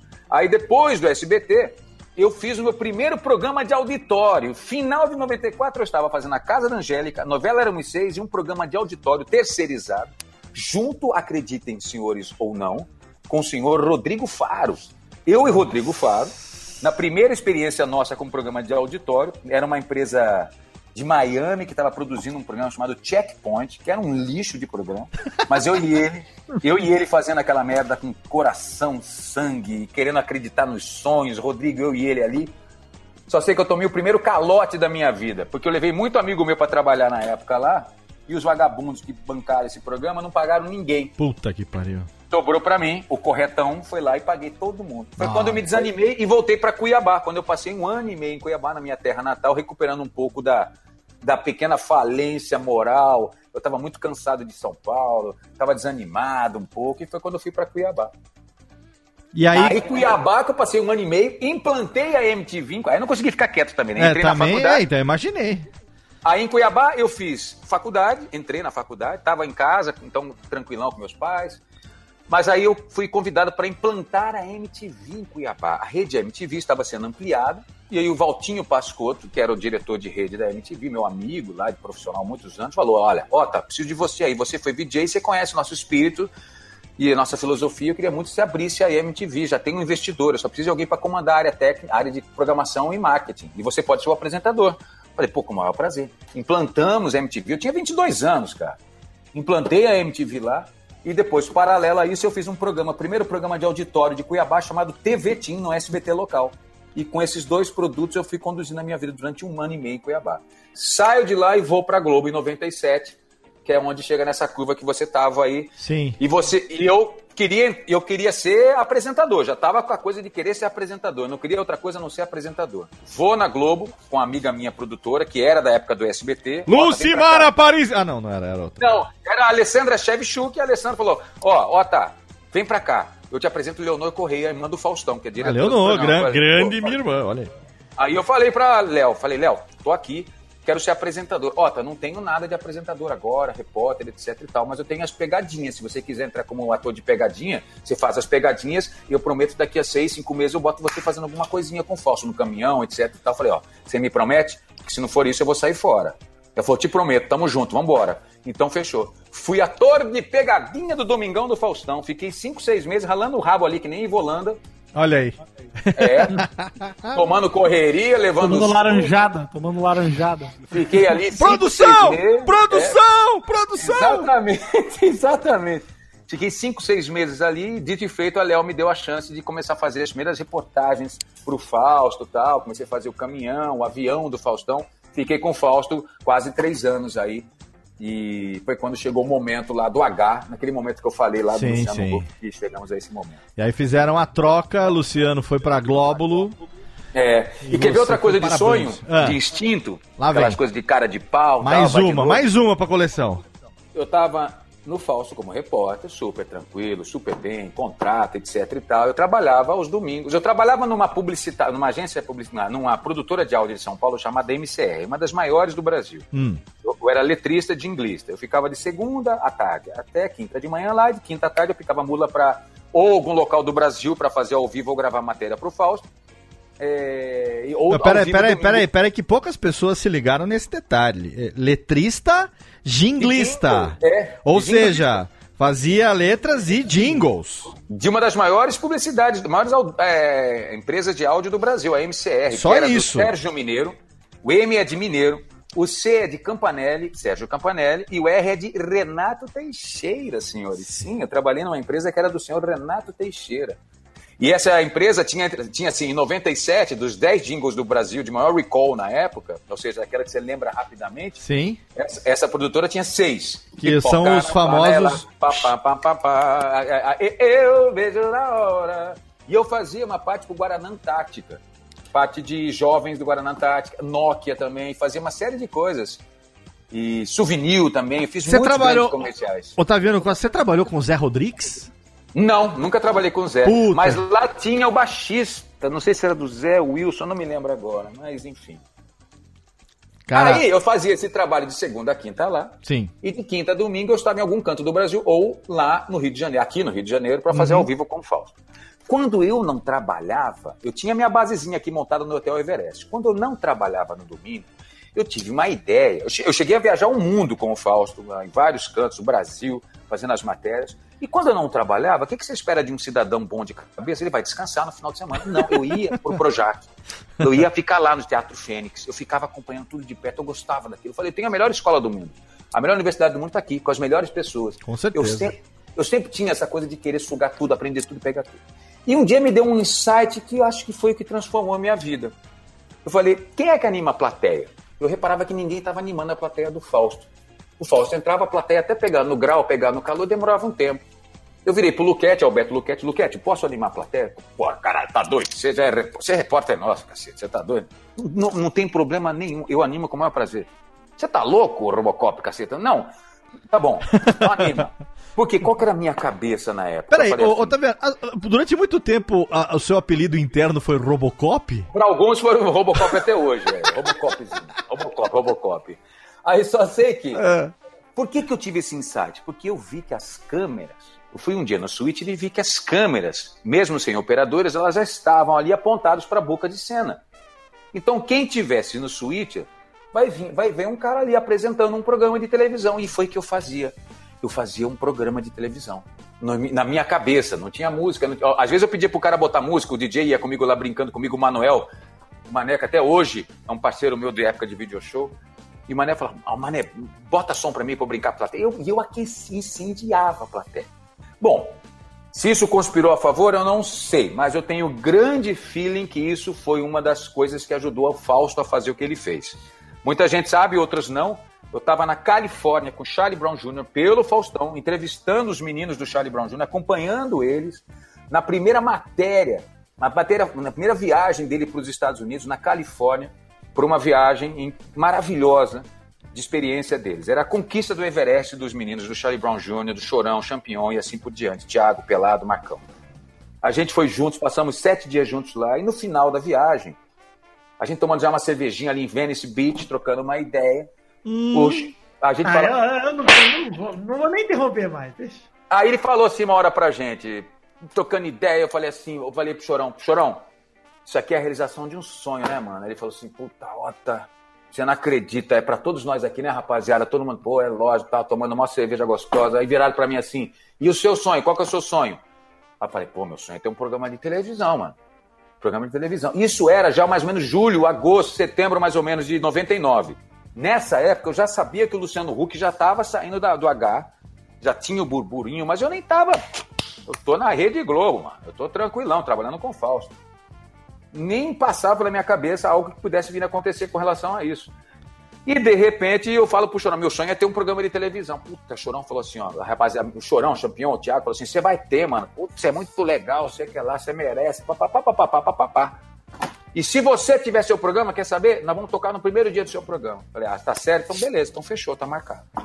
Eles viajam e eu tinha pedido pro Luquete, meu diretor, para passar mais quatro, cinco dias lá em Los Angeles para dar uma descansada. Aproveitar, né? Falei, pô, tô aqui, deixa eu curtir. Sim. Ele falou, beleza. Segundo dia, depois que o, Chora, o Cha- o Charlie Brown já tinha ido embora, minha produção já tinha ido embora, eu tava sozinho lá, recebo uma ligação no meu celular. Tudo bem, Otaviano? Boa tarde. Eu falei, boa tarde. Tal. Você tá na Califórnia? Eu falei, tô. Quem tá falando aqui é Paulo Saad. Eu sou vice-presidente da Rede Bandeirantes.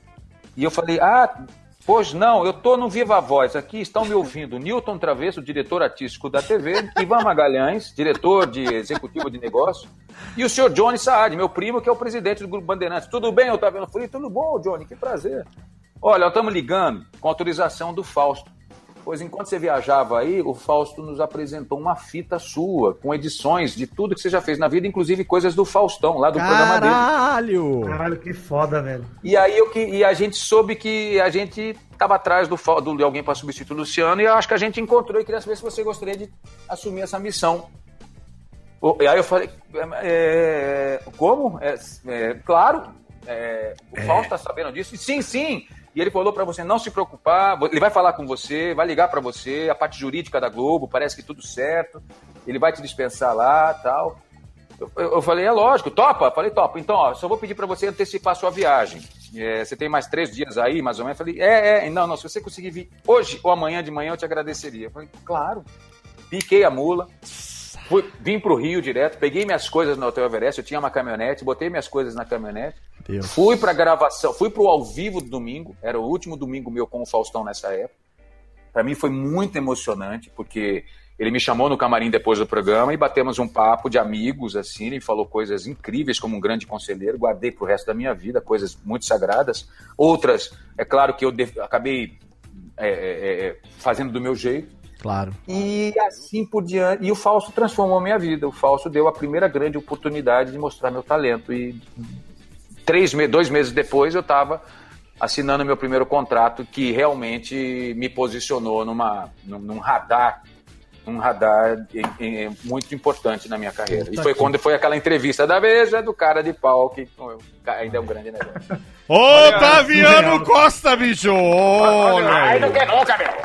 Eu tinha falado que era o Curtindo a Vida Doidado. O Jeff falou que era o Sim Senhor. Agora é o segredo, cara. É o segredo. Exatamente, exatamente. Deus do céu, olha, eu vou desligar aqui hoje a gravação e vou mudar o meu jeito de viver, cara. Porque o teu tá dando muito certo, cara. Não, É, eu tô. é, mas eu é, tô... muita, é muita coincidência. O universo conspirou muito a favor. Claro, eu tô contando só das cachaças. Tiveram Não, muito. Tem teu talento e trabalho duro que isso daí é inexplicável, né? Alguém fazer sucesso sem isso, né? É, pois é. Claro que tem as dificuldades tremendas, eu tive péssimos momentos. A minha trafegada para a Record, na época que a Record me tirou da Bandeirantes, é, foi, um, foi, um, foi um momento muito difícil para mim, pois a Record, com uma, das melhores das intenções, me tirou da Rede Bandeirantes, me pagou o que eu queria, ganhei dinheiro, fui feliz, levei toda a minha equipe. Mas a gente ainda, a Record ainda estava se descobrindo como uma empresa de entretenimento cada vez mais sólida. Na Aham. época, apostou num programa chamado Domínio Público e a gente se posicionou na grade no local errado. E foram três, quatro anos muito difíceis para mim artisticamente naquele momento da Record, em virtude dos projetos que eram colocados, os desafios que eram impostos, a minha inexperiência também. Acho que juntou uma série de coisas, mas graças a Deus passou, a gente amadureceu e tudo. Voltei para a Record em 97 para fazer novela. E só coisa boa, fiz tanta coisa nessa vida, apresentei tantos carnavais, eu fui um dos primeiros a apresentar carnaval pela Rede Bandeirantes. Ó, Band Folia! Eu e Betinho, Axé Band. Axé Band, A gente foi o primeiro, eu e o Betinho abrimos oficialmente o carnaval, o Band Folia, direto do, da Praça 2 de Julho, ali no circuito Campo Grande, às duas horas da tarde. Ficávamos sete, oito horas naquele sol do capeta lá e transmitindo, era um barato. Eu fiz, eu tenho, eu tenho uma, uma satisfação com a minha vida gigantesca. Eu, eu fiz coisas que eu nunca imaginei que eu poderia fazer, que eu nunca sonhei e que, eu, e que sempre aconteciam das melhores maneiras possíveis. E eu tenho história para diabo, isso que é legal. Acho que fa- fazer uma vida sem ter história, Forrest Gump, né? sem ter um banco para sentar e contar para alguém, eu acho que a vida pode até ter seu valor, Sim. mas acho que você tem tantas histórias para contar, isso é muito saboroso, né? Muito saboroso. Ô, ô, ô, Jeff, você que tem uma paixão toda especial por uma certa personagem de Otaviano Costa. Eu sei, eu sei que você levantou aí uma aspas dele numa entrevista que eu considerei um tanto quanto interessante, Jeff. Vai, vai, Elaine! Eu, eu, eu aqui nas minhas, minhas pesquisas, né? Porque, assim, eu vi que você disse numa entrevista que demorava é, uma hora e vinte, às vezes, pra se produzir como Elaine. E numa dessas vezes aí, como demorava, imagino que demorava pra se vestir, também demorava pra tirar a roupa, né? E aí que teve- aconteceu alguma coisa aí, uma, um acontecimento de uma blitz da parada Sim. da lei seca, vestido de Elaine. Como é que funciona? É verdade isso. Porque assim, logo no início da novela, a gente começou a fazer tudo muito ainda. Morde a sopra, né? A novela Morde a Sopra, pra quem novela Morde a Sopra, de Valcir Carrasco. Eu fazia um personagem chamado Elcio, um homem, que era um 71 danado, pegava as minas, mas ele Elaine. era um 71. Elane, Piru, Elane Pirulitona. E ele, pra fugir da polícia, ele, pra fugir da polícia, vai pra uma cidadezinha do interior. E, pra- e lá tem um, um- A polícia tá atrás dele, ele, pra se disfarçar, ele resolve virar uma mulher. Uma Elaine, que era aquela mulher que trabalhava na casa do senhor Paulo Goulart. era demais. Eu fiz essa mulher. E a gente, no início, pra, na hora da maquiagem, da caracterização, a gente fez muito caprichoso, muito caprichado, então demorava muito, né? Depois a gente foi melhorando, trocando uma coisa ou outra, o tipo de maquiagem, o tipo de supercílio, de cílios, etc tal. Enfim, tinha dia em que eu tinha assim, que sair de lá 11 e meia da noite e tinha que estar na, na externa 7 e meia da manhã. E para poupar o tempo, eu ia, só não ia de peruca e nem de batom. Mas eu tirava, eu tirava o cílio, mas eu ia com a unha pronta. Eu ia com o- o- a sobrancelha mais ou menos pintada. E ia ali, só tirava a roupa da Elane, mas eu tava maquiada, quase como Elane. Eu só o batom que eu tirava, mas eu tava de unha. E aí um dia, certo dia, eu voltando do projeto, sou flagrada pela blitz da, a blitz da lei seca, né? E aí um policial parou, papai, aí eu tô ali, né? Ele olha pra mim, eu ainda tô com o olho preto ainda, né? Aquela coisa de mulher mesmo, com unhona. Aí ele olhou assim pra mim, olhou pro pessoal, olha quem tá aqui. Aí eu falei, aí ele, a pirulitona aqui. Aí eu falei, é, meu amigo, você acha que é só dramaturgia? Não, eu tô facinho, 100 reais. Ah. Falei com ele brincando, ó, 100 reais aqui, 200 reais, tá facinho, só pagar que eu faço o que quiser. Foi Ele riu ótimo. pra caramba. Aí viu minha unha aqui, tô de unha, amigo. É, pai de família, voltando pra casa 11 e meia da noite. É. Aí riu pra caramba. Não, vai embora, pô, você tá trabalhando, vai embora. É, pois é, ainda bem que você entendeu, né, que eu tô trabalhando. Mas Foi um barato, imagina. Não, eu chegava em casa, Olivia, Olivia bebezinha, Olivia bebezinha, isso, e eu mostrava pra ela a minha unha, ela ficava olhando a minha unha naquela coisa, papai de unha vermelha, porque me dava preguiça, cara, pra tirar a unha, 11 e meia da noite, pra botar de novo 7 horas da manhã, eu falei, ah, vou dormir de unha, você tá doido, velho? A Elane foi maravilhosa, e eu sou do tipo de ator, eh, eu nem brinco, eu sou ator de formação e comunicador de nascença, mas o ator que eu, que eu sempre fui na minha vida sempre foi de composição, eu sempre, fui eu sempre mergulhei muito nos personagens. Então eu, eu me depilei, velho, pra fazer Elaine. Então eu até, eu até brincava que eu, Caraca. eu comecei a sentir ventos no meu Eu não imaginei que no meu corpo podiam passar ventos em alguns lugares, e passava vento. Você tá, é. Foi muito divertido. E eu lembro com carinho da figura do, do Paulo Goulart, que foi uma, um companheirão durante um ano, um grande conselheiro. Esse cara tinha uma entrevista para vocês, deixou a gente, claro, me deixou sempre, me deixa sempre com muita saudade. Sim, eu gostava muito dele, nossa senhora. Nossa, e uma das vozes mais fortes da publicidade. Nossa, não, e não é só publicidade. Eu lembro que na dublagem do Crônicas de Nárnia ele faz o Aslan. Isso! Puta isso. que pariu, é de arrepiar, cara. Nossa. Exatamente, exatamente. Então era uma. Era o que vocês, em proporção muito menor ao Paulo Goulart, que vocês estão ouvindo aqui, eu ficava ali no almoço ouvindo o Paulo Goulart dizendo da arte e não sei o que lá, lá, lá, lá. Putz, era uma, era uma. Eu tive uma grande sorte na minha vida também, de eu ter começado muito cedo, sem planejar, Sim. mas ter começado com os maiores e melhores. Eu sempre estava ou na maior veículo com as melhores pessoas, ou estava no veículo menor, mas com as maiores pessoas. Eu sempre tive esses referências. Na, na rádio eu tinha lá um Emílio para ficar olhando, o Beto Rivera. Na TV eu tinha o Carlos Alberto, o Ronald. Depois na MTV eu tinha Fulano. Aí depois eu tinha Ciclano ali. Eu sempre fui muito observador e sempre fui colhendo, assim, ou percebendo as pessoas. Eu nunca Sim. fiz faculdade, né? Então a faculdade da vida foi a minha. Era a minha sala de aula. Nunca fez faculdade, mas passou por SBT, CNT, Band, Record, Globo. é, enfim, algumas das maiores emissoras do país. É um dos maiores apresentadores que a gente tem na TV, ator fantástico, um puta. Estamos comprovando aqui nesse bate-papo, Pedro Palota, que é sim mais gente boa do que a gente imaginava. É, e, e- e eu quero falar um pouco dessa, desse momento recente, digamos, de uns três anos pra cá, mais ou menos, quatro anos pra cá. É, que- momentos que eu acho que foram importantíssimos nessa nova fase da, da sua carreira, é, que foram mais ou menos paralelos ali, que aconteceram mais ou menos ao mesmo tempo, como você assumir a bancada do video show, que é um, um altar sagrado também ali da Globo, que, enfim, Fala Bela fez isso durante né, tanto tempo. É, André Marques. André Marques, mas aqui eu ia falar também da Cissa, Cissa Camargo, fez isso também durante tanto tempo ali. É, e ao mesmo tempo, mais ou menos, aconteceu a renovação da escolinha, onde você herdou o papel de Niso Neto como seu Pitolomeu, meu amigo Niso Neto, que eu posso dizer, esse eu posso dizer que é meu amigo, já teve radiofobia dele também aqui. Legal, quem, quem não ouviu ainda, vou deixar o link no post pra você ouvir aí o Radiofobia com o Niso Neto. E mais ou menos ao mesmo tempo também você enveredando pelo mundo da dublagem. A gente teve, quero mandar aqui um abraço e um beijo pra Didi Braguinha, que infelizmente não pôde estar na gravação de hoje. Era pra ele estar aqui com a gente.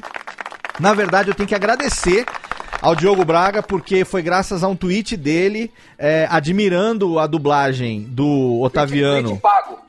Tweet pago. Admirando a, a qualidade da dublagem que o Otaviano fez do Medo de Divertidamente, né? Que quando ele descobriu que era Otaviano, a cabeça explodiu e tal. Foi graças a esse tweet que nós começamos semana passada a trocar uma ideia. E na hora eu falei, porra, o Lala tá me devendo essa, esse link pro Otaviano e tal. O Otaviano falou, não, não precisa nem do Lala, tá aceito já, vamos gravar e tal, e acabou. E, e- e nós estamos aqui agora. Então, esse, esses últimos 3, 4 anos da sua vida, apresentador, é, dublador, é, essa. A voz da rádio também, né? Ah, Então, e agora, ano passado, né, estamos falando agora, já pra botar tudo então na mesma sacola, é, a renovação da Rádio Globo, agora a nova Rádio Globo, eu tô falando do Lala Moreira aqui, que Lala Moreira, quem sabe, é, é meu padrinho, é o meu mestre Oda da edição, Lala Moreira, que também teve o seu Radiofobia também, bota lá o link no post pra você ouvir a entrevista com Lala Moreira, que deu a entrevista pra gente exatamente no turbilhão que tava sendo a renovação é, da plástica toda lá, né, da, da nova Rádio É. Globo e tal, e você assumindo é, esse programa diário na grade da, da nova Rádio Globo, que é o No Ar com Otaviano Costa, de volta à rádio agora com força total, e eu posso dizer que é, sou um, um ouvinte do, do No Não só porque gosto da variedade, da coisa. Sabe o que acontece? Eu, eu- eu sei que eu tô fazendo muitas perguntas ao mesmo tempo, mas é porque eu tô excitado nesse momento aqui agora. Assim, mamilo duro. Mamilo tá duríssimo aqui. Mas, É, Ai, o que você, o que você tá fazendo no, no, no ar, na, na rádio, na nova Rádio Globo, na Rádio FM e tal, em, em rede nacional, resgata uma coisa muito foda é, do rádio AM, do rádio dos grandes comunicadores, do rádio de bate-papo, que é a- a- o DNA natural do podcast. Então há uma identidade muito, uma identificação muito grande dessa linguagem que a Rádio Globo permitiu que você levasse para essa renovação agora, com o rádio que eu sei que você nós que temos mais ou menos a, temos a mesma idade e temos as mesmas referências, pelo que pu- pude ouvir do seu, do seu papo aqui agora, é, dos grandes comunicadores do AM lá dos anos 80, que era uma conversa de segunda pessoa. Você aí, ouvinte, tá aqui comigo, conversa de pé do ouvido, trazendo pra próximo. é, e eu sinto essa proximidade. Então, cara, eu não sei, eu estaria errado de perguntar é, de dizer que você está vivendo nos últimos 3, 4 anos os melhores anos da sua carreira? É, eu, eu sempre tenho uma coisa assim, eu acho injusto definir qual é o melhor momento da minha carreira. Pois que nem eu falei, por tantos anos de carreira já, vamos botar a partir de 1990, faz as contas, né? Sim. São muitos anos de carreira já. É injusto eu colocar um melhor agora ou o melhor lá no início, porque cada momento foi absolutamente incrível. Uhum. Pois eu lembro da alegria que eu tinha em cada momento.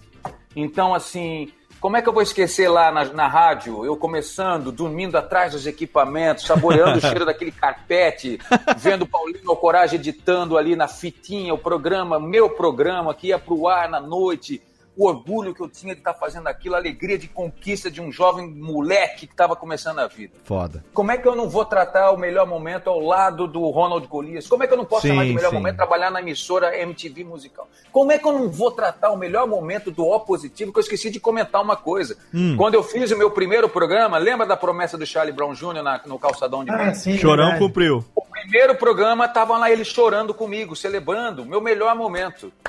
Então, Foda. eu falo que agora é também um desses momentos. Será que vai ter outro? Será que vai ter maior? Eu só acho que eu saboreio cada momento da minha vida com absoluta certeza de que ele é passageiro, de que ele é efêmero, pode ser duradouro um pouco mais aqui ou ali, mas eu tenho certeza que eu tenho que tratar cada momento, cada estação da minha vida com uma, com uma gratidão por aquilo ali. Ó. Poxa, isso aqui é meu, é, é para mim. Sim. E aí eu penso nos outros, eu penso no público, eu penso aqueles que me cercam. Enfim, é, vou dizer que esses últimos anos foram anos muito incríveis também. Porque você imagina, vou botar pelo video show que você colocou então, você imagina, eu, tô- eu fechei um ciclo de cinco anos. Sim. Há cinco anos eu comecei. Vou, aí vou te colocar até um pouco antes do a video show. Como é que eu vou esquecer do amor e sexo? Sim. Que foi que abriu minhas portas, que abriram as portas para o entretenimento de volta para mim. Sim. O Ricardo Washington acreditou naquele maluco que arrancou a roupa lá, que pôs, subia no polidense de cueca, que beijava as tiazinhas no vidro, que começou a fazer as palhaçadas, que beijava a Dulce. E, é, ele me deixou ser o cara que eu sempre gostei de ser, o entertainer. A figura do entertainer, que toca um piano e canta uma música bonita. Então, a partir daquele momento, a Globo entendeu que ela tinha esse cara na mão ali. E quando pintou o video show, eu falei: caraca, que tempo saco, que, que, que legal estar aqui. Onde Miguel Falabella, André Marques e tantos outros sentaram a bunda aqui e fizeram desse programa ele- o que ele é até hoje. São quase 35 anos de programa. Então, quando a gente começou a fazer a jornada do video show nos últimos anos, eu vivi ciclos muito interessantes. Eu Ô- cheguei lá com a saída do André, depois chegou o Zeca Camargo, eu, eu fiquei é, fazendo a substituição com o Zeca, Zeca saiu, eu fiquei. Veio aquele ano muito louco, meu e da Mônica Iose, um dos melhores anos da minha vida em termos de diversão e loucuras. Foram coisas incríveis que eu nunca imaginei que a Globo me permitiria fazer. E daí por diante pintaram outras coisas que foram acontecendo. Criança Esperança, que eu cantei, Que me emocionei. E aí é, surge a Rádio Globo de volta na minha vida. Uhum. No momento em que eu nunca acreditaria na força do veículo rádio nos tempos atuais do digital. Quando me fizeram a, a proposta, eu falei, como assim? Rádio? Globo? Re- vai ser repensada, reposicionada? Quem é a Rádio Globo? Quem é o rádio hoje em dia? Quando eu vi os números, eu falei, caceta, que maravilha, que bom ver o rádio vivo diante de tantas Sim. multiplataformas. Os números espantosos, a aderência espantosa, a penetração espantosa. Então, assim, eu falei, claro que eu topo. Que horas? Das 8 às 11 da manhã. Putz, é sério? Programa diário de segunda a sexta. Mas e o video show, eu não posso ir para a Rua do Rússio, porque, para quem não sabe, o estúdio da Rádio Globo ficou, é, era no centro do Rio, aqui na Rua do Rússio, tradicional Rua do Rússio. Não, tá vendo? Então vamos pensar num caminho para. Falei, no mínimo tem que ser na Barra da Tijuca para minha logística não. E a TV Globo também se preocupou com isso. Então, assim, foi uma imposição mais da TV do que propriamente minha. Aham. Não dá para liberar o Otaviano com risco dele não chegar para fazer o video show. Então, pensamos em vários caminhos. Na época, eu sugeri. Foi quando surgiu a- o estalo para uma coisa que eu vou falar. Eu falei, por que a gente não faz no estúdio do video show? Ele fica fechado de manhã. Todo mundo, opa! Consultadas ah, os orixás na Globo, não foi, foi permitido, uma série de questões é, de infraestrutura, mas aí ficou o insight de por que não fazemos dentro do Projac, então? Hoje, a Rádio Globo é instalada dentro do Projac, como nunca antes uma empresa do Grupo Globo esteve planca- é, plantada dentro do complexo de estúdios da TV. E que acabou que refletindo legal. e que acabou refletindo também na, na Rádio Globo em São Paulo, que acabou saindo do centro de São Paulo lá na Santa das Cecília, na Rua das Palmeiras, Isso. como era tradicional, Foi pra- é, e foi foi pra Chucre Zaidan lá pros né? Acabou Lindo, mudando tudo, Lindo, né? parece rádio gringa. Você vai no último andar desse prédio, um Sim. pé direito triplo, os estúdios, um num- numa extremidade a Rádio Globo FM e na outra extremidade a, a CBN. Estive lá, estive lá recentemente, que a gente está realizando agora a Pod Pesquisa em parceria com a CBN. E eu tive lá fazendo uma visita e vi, um- acho que uma semana antes de, de entrar no ar, os novos estúdios lá. Puta, é incrível. foda, e ainda nossa tem o. Infoglobo daqui que você não conhece. O, o Infoglobo é um, é, uma, é, uma, é um prédio que a Globo construiu, em que ela, com- que ela botou ali aglutinado. Tem a editora Globo com as suas revistas e, e outras coisas. Tem o Jornal Globo, o Jornal Extra, que é aqui do Rio de Janeiro, e tem a Rádio Globo e a Rádio CBN Rio de Janeiro. Sim. Então nós temos um outro mega estúdio aqui, então você vai no prédio, então assim, o que eu acho fantástico é que- é que o Grupo Globo, mesmo no momento de tanta crise, tanta, tanta incerteza econômica, política, etc e tal, ela pega o rádio tão tradicional e reposiciona ele com uma nova com uma nova abordagem, com uma nova plástica, com novos comunicadores, com uma nova proposta, com uma playlist. E é quando eu sentei ali naquele microfone e eu falei, caceta, o que, que eu tenho que fazer? Aí você falou uma coisa que é realmente aquilo, é as, o- a televisão, o video show me deu isso novamente. Eu, já, eu sempre tive isso, porque eu sempre falei o seguinte, o comunicador tem que conversar com as pessoas de casa. Eu tenho que tratar as pessoas como meu melhor amigo. A MTV lá atrás, em 91, também me contou isso. Era uma câmera e eu tinha que contracenar com a câmera, conversando como se a câmera fosse minha melhor amiga. Sim, Então, quando eu peguei o rádio de volta agora, eu falei, bom, é aquela conversa com um tom acima, né? sim. Eu não posso fazer uma conversa pra, com um tom abaixo, como é na TV, que a TV me obrigava uma é uma bipolaridade, né, de, de voltagens de comunicação. Sim. Na rádio eu tinha que jogar pra cima, vinhetado, brincar, blá, blá, blá, blá, É. e na TV eu tinha que conversar com a pessoa de casa. Pra mim, como ficou, ficou nítida essa diferença, falei, opa, eu posso, eu posso mais aqui na rádio. Sim. E eu, ta- eu também trouxe uma cultura da televisão pro rádio também, que eu trouxe uma cultura que eu me acostumei a fazer, que é da pré-produção. Hoje o meu programa, que está amanhã no ar, ele já está pré-produzido, fechado, com roteiro aprovado, alinhado, num e-mail copiado todos os, todos os nossos times, para que todo mundo amanhã, na hora que estiver no ar, já saiba o que tem para fazer. Não é aquela rádio que a gente chega lá às 7 horas da, noite, da manhã e aí, abre o jornal aí, abre, não, não, não, não, não, não. Sim. Não, tá, é praticamente o radiofobia do rádio. É. É, porque com essa minha loucura, com a minha rotina de vida, eu sempre falei o seguinte, ó, não dá pra... Ah, entendi, está sendo sacana, porque vocês estão aqui, não entendi. É porque a gente tá aqui no improviso total, eu só tenho a pauta e estamos tocando barca. Então, é, mano, isso? Não me faz Mas, explicar a piada, você Otaviano. passa pro roteirista, você passa pro editor, você passa pro pessoal. É tudo você, entendeu? Só que. Mas é que porque o rádio hoje, lá que nós fazemos, é um rádio muito bem pensado. Não, é foda, é foda. É, assim, a gente fez uma. A pizza nossa de programação, ela é muito bem pensada. Se você olhar a primeira hora, ela é diferente da segunda hora, Sim. ela é a terceira hora é diferente, mas ela é toda igual, todo dia. E todo dia eu tenho um DNA, eu tenho quadros e tenho convidados que estão na hora X fazendo aquilo exatamente para que eu seja o relógio da vida das pessoas, assim Sim, como o rádio. exatamente. Assim como o rádio é nas vidas das pessoas. Eu- Então a gente É, O, meu tesão de fazer o Radiofobia é poder, já há quase 10 anos, gravar um programa que é quinzenal, por motivos óbvios. É, mas quem tá participando da gravação tá vendo que é ao vivo, tempo real, vinhetinha, sobe aqui, musiquinha tá tocando no fundo, tudo tá acontecendo. É eu me jogando na cova do leão, me obrigando a ser aquilo que me dá tesão de fazer, que é ser A única comunicador. coisa, pós-edição que tem no Radiofobia é o Pedro que a gente coloca na edição. A gente põe não na aguenta edição. gravar com ele. né? Exatamente. é a única coisa.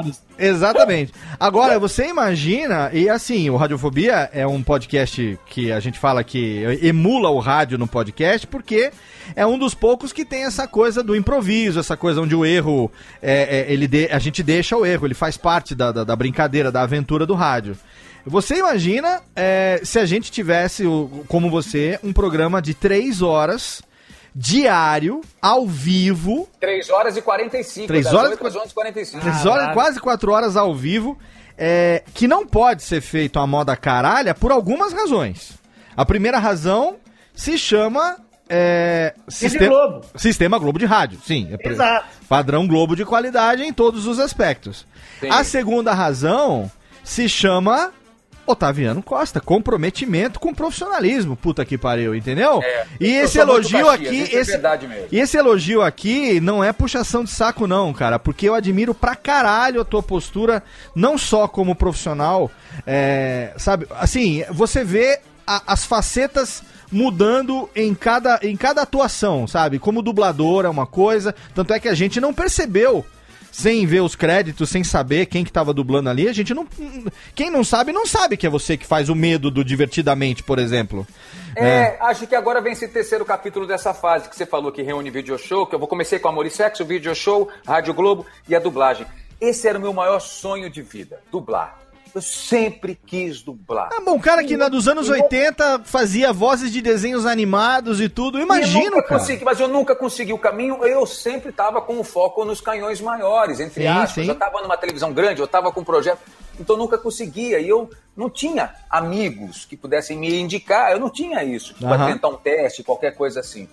E aí, dos últimos três anos pra cá, aconteceram três animações, filmes na minha vida que eu falei assim, caceta, que legal. Primeiro foi O Medo, com Divertidamente. Sim. Aí depois veio O Touro Ferdinando, do Carlos Saldanha, que eu fiz o Cavalo Hans. Hans. E o último agora, o Wilson Devor, dos Incríveis 2. A hora que eu contei pro Didi, o Didi não acreditou, né? Mas Sim. e, e é, é- é- é saborosíssimo fazer isso. Eu falo assim, caraca, fiz de tudo na minha vida. Agora eu começo a, eu começo a, a fechar o meu balaio de gato. Assim, o que, que você não fez? Ah, meu amigo, não sei. Pois é, já fiz tanta coisa que. E ao mesmo tempo eu me cobro muito. Eu vou lá fazer a dublagem e com os gênios diretores que sempre, de forma maestral, fazem a, a, a, a condução da nossa dublagem. É, é, eu lembro que no primeiro teste que eu fiz para fazer o, o Medo, eu falei: caraca, eu, eu agora entendi porque que eu nunca fiz a dublagem. Porque é muito difícil. As pessoas não têm a noção do trabalho que é, por isso, toda a minha reverência a todos os dubladores do Brasil, a todos os dubladores, a toda a galera que faz isso. É uma carpintaria da mais fina espécie, da melhor espécie possível. Que as pessoas acham que a gente inventa as vozes, que a gente que a gente está fazendo uma partitura louca, solta, sem nenhuma. Não, gente. Não é A- trabalho, é uma brincadeira, né? Dublagem não é uma profissão. é, cara, quando eu cheguei, a hora que eu olhei o medo, me deu medo. Eu falei, me tira daqui, me tira daqui. Eu fui fazer o teste, eu virei pro meu agente, pro braço direito que trabalha comigo, Diego, meu amigo, falei, Diego, cara, não vou fazer, não vou conseguir fazer, eu não vou fazer, eu não me tira daqui, pelo amor de Deus. E- mas aí o diretor me acalmou, falou, calma, Otto, a gente vai fazer take a take, você vai pegando, vamos nessa, vai tranquilo. Porque eu achava que era assim, como na minha vida as vozes eram aleatórias, soltas, eu era improvisa improvisador o tempo todo, não.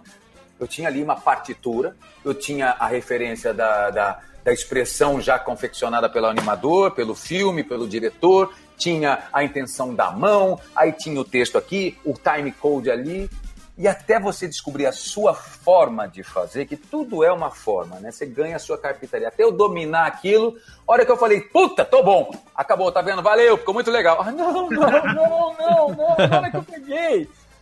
Então eu descobri que eu, eu, eu entrei num universo de gente muito talentosa e, e eu consegui ser muito bem dirigido. Essa é a verdade, assim. Por mais que ah, o meu trabalho esteja ali à flor da pele, se não fosse os bons diretores, não teria esse resultado. Se não fosse os grandes dubladores que são hoje diretores, o resultado podia ser desastroso. Olha aí, tá vendo só? Ou vocês imaginavam que não tinha pouca coisa na carreira de Otaviano Costa, senhores? Cara, eu tô emocionado, mais emocionado do que no dia que eu vi ele com a família dele do Márcio Garcia, que eu chorei. aqui. Puta, eu chorei pra caceta. né? Deus do céu, aquilo ali nem me lembre, nem me lembre. Agora, agora é fase nova de vida, né? Eu fechei cinco anos de video show. Ah, As meninas estão lá fazendo o programa e eu tô com minha equipe de desenvolvimento, de criação e formatação, é, com a cabeça fundada no, no papel, na mesa, nas ideias, para desenvolver um programa que em breve eu vou trazer para todo mundo aí. em breve. Olha, olha. É. Mas eu tô muito feliz. Esse é um outro momento também que eu não quero. A tua história. Como é que eu posso falar que agora é melhor se eu tenho esse momento que tá É, acontecendo agora? exatamente. Olha que foda pra cacetex. E olha só, é claro que a gente não podia encerrar esse programa sem fazer aqui algumas perguntas, porque a gente aproveitou a interatividade do Twitter, né? E a gente soltou uma hashtag que foi a hashtag Otavianofobia. Pra, pra gente, e aí a gente pegou aqui algumas perguntas dos nossos ouvintes que interagiram através do Twitter. E pedimos para eles mandarem perguntas aqui pro Otaviano Costa. Então, dessas a gente vai escolher algumas delas aqui. Quero já mandar aqui agradecer todo mundo que interagiu: o Anderson PA, o Diogo Lopes Bastos, é, o Rafael. Tem sobrenome do Rafael aqui, Técnica? Não tem, mas o Rafael aqui que interagiu com a gente também. Ah, o Léo Lima, quem mais aqui, ó? É, aquele carinha, Dudu Zica, olha que legal. Caio Pinheiros, Augusto de Queiroz. É, quem mais aqui? Wesley Zop. ah, quem mais aqui? Mitzi Twits e Diego Roger. Todo mundo que mandou as suas perguntas. Vamos escolher algumas aqui. O, o- o Wesley Zop, ele, ele. Você deve conhecer ele de alguma esbarrada em algum lugar aí. Ele, ele mandou uma pergunta meio. é, como é que fala? Cifrada. É, cifrada. Ele fala assim, ó. Ô, Léo, pede pra ele contar a grilagem que ele fez com o técnico de som. Ah, essa é uma história antiga. Isso apita alguma coisa não? Que eu não tenho. Eu, eu falei, é, é, eu contei no Serginho Grossman quase como uma verdade absoluta. Então eu vou revelar assim: houve isso, mas eu nunca. Eu, eu criei essa história, porque na verdade eu ampliei a verdade dos fatos para uma história ficcional Ah. para incluir no meu stand-up, que eu criei uma época um stand-up chamado O Comunicador, que contava várias histórias da minha vida. Eu sempre brinquei com os técnicos, colegas de som, amigos meus, de picotar o áudio no microfone. Mas é legal você ver. Como nós não temos aqui como fazer isso vendo, depois no Serginho Grosa, bota esse link no Serginho Grosa pra você Boa. ver. Sou eu, Otaviano Costa, stand-up, é, pegadinha no, no- no técnico de áudio. Boa, boa. Eu nunca, eu nunca sacaneei nenhum amigo meu de áudio em trabalho, nenhum, nem posso, nem pode passar. Imagina eu fazer isso com técnicos da experiência da Globo. É. Mas eu sempre brincava entre nós, no pré-aquecimento, ali na pré na pré-setagem de cabo, meio microfone, lá à tarde, tá todo mundo relax ainda, eu brincava de fazer um picotado áudio. Então eu fingia que eu tava com som picotando, fazendo uma coisa se estivesse fazendo, eu vinha pra todo mas é legal que eu não com a voz, então eu ficava a- a- áudio que a você Pia. Só que você vendo, é, dá uma fobia mesmo, porque você fala assim, caraca, a voz dele tá mexendo, a boca dele tá mexendo, e o cara ficava lá. E eu contei essa história no, no, no Serginho, muita gente riu, o outro falou assim, ah, esse cara, quero ver ele fazer comigo, eu vou quebrar a cabeça dele. Eu falei, cara, calma, é só uma, era só uma... Foi uma pequena mentirinha pra virar uma história no nosso stand-up, mas é divertido de ver. Depois vocês olham lá. Tá, vou pegar o link, vou colocar no post também aqui, é, pro ouvinte poder ver, que, que com certeza ter essa coisa do visual, né? A boca tá mexendo, mas o som não sai, né? É, porque ela lá e a, a coisa não. Ara, doido, parece que você tá. Olha aí. Odo. Ô, Técnica, ajusta o som aí do convidado, ô caceta, porra. A técnica que vai ser despedida aqui se você não, não sair o som direito. O, o Rafael aqui faz uma pergunta assim: Otaviano, você faria o nu artístico caso a cena exigisse da novela? Puta, eu já tirei a roupa no Amor e Sexo. É o mesmo. primeiro Amor e Sexo acho que foi em 2013, na, na mesmo. primeira da temporada, 2013 ou 2014 ou 2012, não me lembro agora. Pode botar aí, Otaviano Costa, striptease, Amor e Sexo. Nas, tô lá com as pelotas tudo de fora. Olha aí, tá. Olha aí. Já tô ca- Agora é a hora da, da mão esquerda no mouse. Todo É isso, todos, por favor. Boa. O, o Anderson PA pergunta se você vai pintar o telhado ou se vai assumir o grelhado, grelhado branquinho. Ah, isso aí tá uma sacanagem. Como que pode falar com um homem desse e mandar pintar, fala, pintar o cabelo? Né? Não pode. Tenho uma frase pra vocês, chupa Grecim. É isso aí. Jamais pintarei, chupa Grecim 2000, jamais pintarei meu telhado. Olha aí, tá vendo só? E temos aqui mais uma pergunta. É... Perdeu, perdeu o patrocínio aí pro. Já é. Já perdeu, já Elvis. É, ah, temos uma aqui que é o seguinte: ah, você não perdeu o patrocínio? Não, porque ele pode fazer um dizendo assim: olha, você não se sente confortável com os cabelos como os meus? Use Grecim 2000. Exatamente. Vamos chupa, Léo. Pode fazer a propaganda ao contrário. Entendeu? É, lógico. É, ué. É, e se você não manda chupar de novo, que eu chupo, viu, Vitor? É, e Ah, o Diego Roger pergunta assim, Otaviano, é, como que foi é, migrar do entretenimento na Band para a dramaturgia na Globo, quando artistas colegas como Rodrigo Faro e Márcio Garcia fizeram o contrário? E Eu como tinha- foi, é, complementando, e como foi que você reconquistou o espaço na própria Glóbulo, sendo que você já Ah, isso tinha é saído de lá uma vez? Eu saí da Record em 2004 e foi um ano que eu fiquei praticamente focado no mercado corporativo. Eu investi muito na apresentação de eventos corporativos e montei um projeto musical. Eu tava Olha. tranquilo, assim, eu tinha feito uma grana, tava tranquilo na minha vida, resolvi dar um tempo também, que eu tava. Eu saí naqueles anos da Record que não foram tão fáceis para mim. E aí eu cheguei e fui para um desafio musical. Eu resolvi montar uma banda com três amigos meus, mas era uma gig muito séria. A gente fazia ensaios, era profissional, tinha técnico, era muito legal. Tocava duas, três vezes na noite em São Paulo, aí do Namata Café, passando pelo Coppola, Penélope. A gente tocava no Ca- é, Papagaio Vintém, Santana, tocava no Bunker do Paulo X, tocava em tudo quanto é canto. Fazíamos, fizemos mais de 200 shows em um ano na, na Night em São Paulo. Aí em 2005, 2005, não, aí em 2006 eu tinha feito até um show do Santana pela Band, eu acho que eu fiz o Band Folia em 2006, enfim. Aí eu vou fazer um evento corporativo para Ipiranga. Esse evento da Ipiranga aconteceu no mar Mediterrâneo. Essa é uma, é uma tradição da Ipiranga. Cada ano eles pegam um navio cheio de representantes deles e levam para algum canto do mundo a bordo de um navio. Eu já apresentei outros dois depois, mas nesse ano especial eu tinha uma partner, que era a senhorita Flávia Alessandra. Foi ali que eu conheci a minha esposa. Bom, tava em São Paulo nessa minha vida. Posto Ipiranga? Tem tudo lá. Posto Ipiranga. Onde que eu encontro uma noiva, onde que eu encontro uma noiva maravilhosa? Pergunta no Poço Piranga. E foi- Acabar com o Tinder, meu. Vamos pro posto só. Exatamente. Aí eu viajei, fiz, essa, fiz esse evento. Ah, Essa foi a melhor. Em menos de cinco meses. Não, vai pra vitrine do programa. Posto Ipiranga, Flávia Alessandra, certeza. Exatamente. Aí eu fui lá fazer esse evento, apresentamos juntos. Cinco meses depois, nós estávamos casados, como estamos até hoje. Temos 12 anos de casamento já agora em outubro. Olha aí. E aí, mano, só sei que nesse ano eu falei, bom, eu não tenho nada pra fazer aqui no Rio, então eu vou morar em, São- não, em São Paulo, vou morar no Rio pra- com a minha esposa. E fui morar no casei e vim morar no Rio. Fiquei um ano aqui. De repente, do nada, em 2007, me liga uma pessoal da Record, meus amigos da Record lá, que eu tinha deixado pra trás. Taviano, você tá morando no Rio, que nós soubemos. Eu falei, tô. Casou, tá feliz, tô. Quer trabalhar? Falei, quero, mas no quê? Tem um vilão pra você fazer na novela Amor e Intrigas. Faz tempo que você não faz, não é? Eu falei, opa, vilão? Tô dentro. Fiz a novela Amor e Intrigas na Record, que foi um relativo sucesso para Record na época. Meu vilão foi até bem, graças a Deus, avaliado o trabalho dele. E assim por diante, eu fiquei um ano trabalhando com a Record. E nisso, Flávia também trabalhando na Globo e, e amigos em comum. O diretor da futura novela da Flávia, Marcelo Zambelli, foi meu diretor da Casa da Angélica, lá atrás, em 94, no SBT. Caraca. Tudo faz sentido, olha aí. Aí o Marcelo, cara, ó, você tá fazendo um trabalho maravilhoso lá. Você não quer vir trabalhar com a gente na próxima novela que a Flavinha vai fazer, Caras e Bocas, do Valcir? Eu falo com o Valcir. Aí eu falei, Marcelo, pô, eu, eu- tudo bem, vambora, tô junto, cara. Aí era eu de volta à Globo, né? Depois de 10 anos, eu saí em, 2000, eu saí em 99 e tava de volta em 2009. E aí eu começo a fazer a novela Caras e Bocas. Eu fazia Adenor, o baiano, junto com Suzana Pires.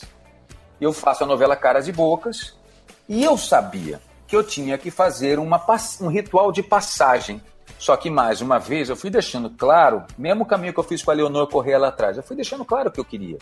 Eu não quero ser ator ad eterno. Eu sou ator, mas eu não estou para ser ator o resto da minha vida. Quero fazer um caminho para ter o meu espaço como apresentador. E fui deixando claro para as pessoas do institucional do- da Globo. O que eu quero dizer? Da parte institucional. Então eu comecei a fazer eventos corporativos para a Globo. Comecei a fazer eventos institucionais para a Globo. Os 60 anos da dramaturgia, ah, evento de Copacabana, de Réveillon, evento de Réveillon não sei na onde, evento da Globo Brazilian Day não sei na onde. E eu comecei a fazer esses eventos costurando por trás a ideia, diante dos, do- do- da- do- do- dos diretores corporativos da emissora, o comunicador que estava lá dentro à disposição deles. Fiz depois de Amor, fiz depois de, eu fiz festival de verão também e comecei a fiz um programa com a Xuxa, apresentei um programa com a Xuxa certa vez, inteiro de São João. Comecei a marcar os meus territórios, botar minha bandeirinha aqui, bandeirinha ali, mas continuando a trabalhar como ator.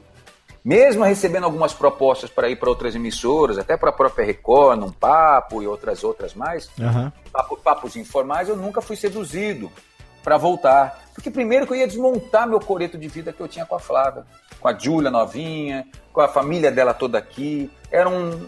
Eu falei, vai ser difícil. A Flávia não vai largar o que ela tem aqui agora e eu também não quero. Eu sou muito feliz com ela e, tô, e vou confiar nesse caminho que, tô- que eu estou fazendo com a Globo.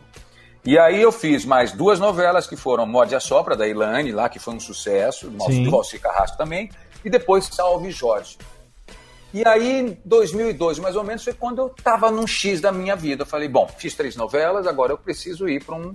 Preciso, eu preciso ter o meu caminho, como Sim. apresentador, comunicador. Aham. Falou mais alto, a idade bateu mais forte, estava com 40 anos já.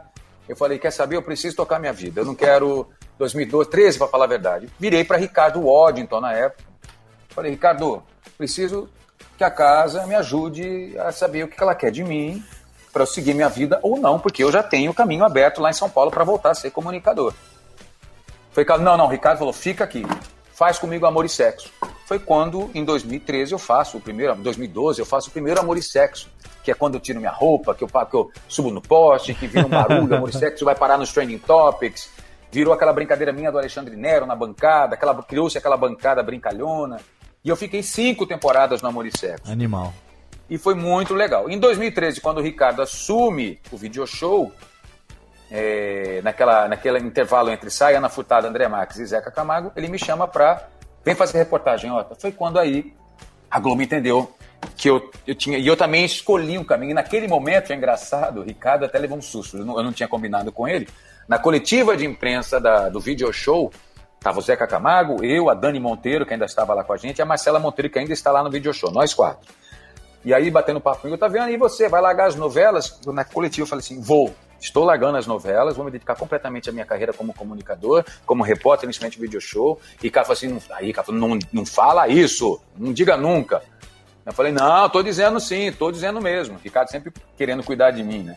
Aham. E eu, e eu falei, não, não, eu- é uma posição muito correta na minha vida. Eu acho que você tem que, num certo momento da sua vida, já com a expertise que você tem de mercado, de profissão, você tem que deixar claro para o mercado e para as pessoas que acreditam em você o que é que você vai mergulhar, né? É legal você ser multi, é legal você ser multi, mas é, é preciso pegar uma e definir. E aí o resto você brinca com os satélites, que nem eu sou hoje. Hoje eu sou Sim. Esse comunicador, posicionado como apresentador, que tem hoje o seu programa próprio na Globo, que em breve vai vir no ar, e que faz a dublagem, que faz a escolinha do professor Raimundo, que vai fazer uma participação numa série, que vai. Mas não vou, eu não vou fazer mais uma novela de oito, nove meses. É contra meu negócio, entre aspas. É contra a- a- o que eu estou montando, o que a Globo está acreditando. Então, eu cheguei nesse momento agora em que eu precisava, com 45 anos, realmente, há há 40 anos na época, eh, Sim. definir um- uma trajetória mais exata. Então, é onde eu estou agora. Eu acho, eu acho muito foda quando você falou há alguns minutos atrás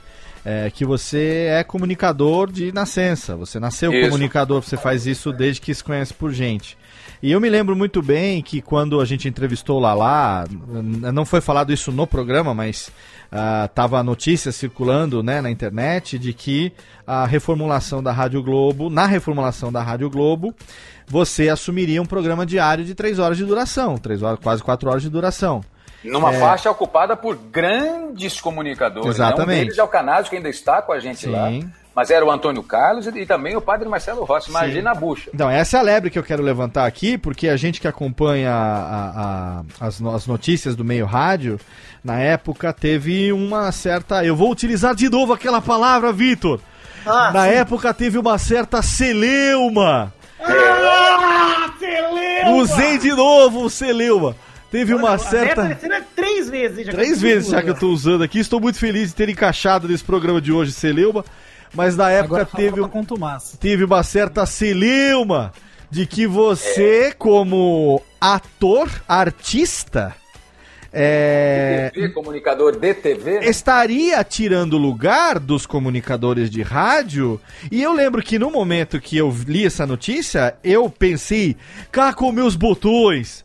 Que bobagem! Mas o Otaviano, ele é do rádio. Ele, ele, ele é oriundo do rádio. Ele, nas- ele começou no rádio. Quem tá falando isso agora tá falando uma tremenda bobagem, porque na verdade é a história do Bom Filho a Casa Torna, não é um o artista que tá caindo de paraquedas, porque sim, claro, é o rostinho bonito, é lindo, tem o E corpinho Gostaria dele. de tirar um pedaço? Tem o corpinho, Sim! tem o corpinho delícia, gostaria de lamber esse Claro que sim, mas Passaria Nutella, Nutella, até a virilha? Passaria. Mas ele não é apenas só isso, como diria meu vizinho aqui do lado, não é apenas só isso, ele tem um plus a mais. Entendeu? Ele veio do rádio, na verdade. E, e isso que a gente tá vendo nesse um ano, né? Fez um ano agora em junho, um ano e dois meses, é, de você à frente do, do programa, à frente lá do Noir, todo dia. É, é a prova em conteste de que tá no lugar certo, você é um comunicador nato. É, a comunicação é algo que a gente não. A gente, a gente não consegue aprender, acho que é algo que nasce com a pessoa. Aquela coisa do. Eu vivo isso no meu dia a dia, claro, sem querer me comparar, obviamente, com todas as, as devidas é, é, restrições, mas é, quando o moleque imita, brinca, fala, e é aquela coisa do. Esse moleque fala demais, fala pra caralho, chato pra caceta, e de repente o cara, quando cresce, se isso acaba virando profissão, aí as pessoas em volta falam: Eu sempre achei que ele tinha talento pra isso, né? Não, foi um desafio tremendo. Na época, é, é- é o barato da, da, da- da nossa profissão, né? Eu acho que se você. Eu tenho uma frase que parece clichê, mas é uma frase para mim que é motivadora. É, esse ano eu completo só com o Banco Bradesco 10 anos de eventos corporativos motivacionais. Eu ganhei muita, muita expertise dentro desse segmento motivacional e eu me inspirei muito com as pessoas que eu sempre vi ali nos palcos, as histórias, as palestras que eu vi. Eu, eu- eu sempre me utilizei muito também dessa experiência no mundo corporativo para me ajudar a fazer o caminho artístico com todos os, todos os drives, vamos chamar assim na linguagem corporativa, Sim, sim. para não me tirar do trilho daquilo que eu queria. E eu sempre, eu vi uma frase uma vez assim que eu acho que é do, do- Richard Branson, que eu acho que é da Virgin, aquela, Ó. aquele maluco lá, que ele falou uma coisa certa que eu uso até hoje. Não sei, dão a ele essa frase, não sei se é dele exatamente, que é o seguinte: se os seus sonhos não te assustam, é porque talvez você não esteja sonhando grande demais. Olha aí. Sonhe, sonhe gigantescamente. Animal. Quando, quando me chamaram para a rádio, eu sonhei. E sonhei grande. Eu falei, vou fazer esse negócio. E com absoluto respeito diante, primeiro, do público que sempre ouviu a Rádio Globo e depois dos comunicadores geniais que tanto tutelaram a rádio à liderança, ao sucesso da Rádio Globo por muitos anos, a primeira coisa que eu fiz foi me posicionar nas minhas redes sociais. Gente, vou lá, vou fazer de coração, vou me entregar, vou ter uma conversa com vocês, vou dar o meu melhor. E a primeira coisa que eu fiz, por exemplo, foi ligar para o Antônio Carlos. Liguei para o Antônio Carlos, pessoalmente. Antônio Carlos, queria muito que você soubesse que esse processo da sua saída nada tem a ver comigo, porque quando me chamaram para de forma direta para mim, de forma indireta, obviamente, mas quando me convidaram, eu não sabia que eu ia fazer o seu horário. Aham. Eu achei que ia ser à tarde, eu achei que ia ser à noite. Quando me falaram que eu iria fazer o horário nobre da rádio, substituindo a você, a primeira coisa que me deu a sensação é de que vocês estão loucos, mas aí eu precisava ligar para você, primeiro para te, pra te dar um abraço de companheiro de comunicação, é, desejar boa sorte na sua jornada e deixar claro exatamente que todos esses passos, planejamento que a Rádio Globo planejou, não foram, não foram compartilhados comigo. Eu estou chegando já na reta final, ou seja, então, por favor, ele, não, pô, eu super entendo, desejo boa sorte para você, tá, tá, tá, foi super ok. Ele foi para a Rádio Tupi. E quando eu sentei lá naquele microfone pela primeira vez, eu falei, cara, vai lá, liga esse rádio, liga esse microfone e coração na ponta do microfone. Foi o que eu fiz e é assim que eu faço todo dia. Eu me emociono, eu choro, eu dou risada, eu falo quando eu tenho que falar algumas coisas contundentes que tem a ver com política, corrupção, quando falam de cotidianos que tem a ver com. Hoje mesmo eu falei da Demi Lovato lá no programa, da, da importância dela para milhares e milhares de crianças, jovens, adolescentes que tem ela como fonte de inspiração e que a gente tem que torcer para a recuperação dela diante da, da dependência química. Sim. Então eu abro meu coração para dar a minha palavra, dar a minha ideia. E diferente da televisão, de um, de um video show, que eu não posso desenhar uma ideia completa sobre um pensamento ou sobre uma opinião, a rádio me permite isso, o rádio me permite isso, né? É, então eu estou muito feliz de estar Que no legal. rádio hoje em dia. Assim, o rádio para mim virou uma, uma cachaça maravilhosa. Que não vou dizer que é fácil, porque tá Sim. lá todo dia. Sim. Com a rotina de televisão que eu tenho, é preciso ter muita organização, muita calma nessa hora, Sim. muita pré-produção. Pois imagina, eu tô, eu tô agora no momento mais focado na televisão da minha vida. Sim. Porque imagina, qual é o sonho desse garoto de 15 anos que narrava formigas lá atrás? Poxa, um dia eu quero ter um programa de televisão na TV Programas- Globo. Olha aí. E Não agora é isso? tá chegando, tá chegando. É, pois é, então acho que agora é. Olha aí. Só mais Olha. um desses melhores momentos. Olha aí, olha aí que foda. E olha só, gente, eu, eu, não, eu não, não posso mais segurar, por mais que eu queira, eu não posso mais segurar o Otaviano aqui, que a gente. Uma Flávia Alessandra que pode lhe matar. A gente prometeu 90 minutos e já estouramos duas horas de gravação. Então, Técnica, por favor, sem mais delongas, chama o Buzz e o Woody, porque a gente vai encerrar esse programa em altíssimo garbo.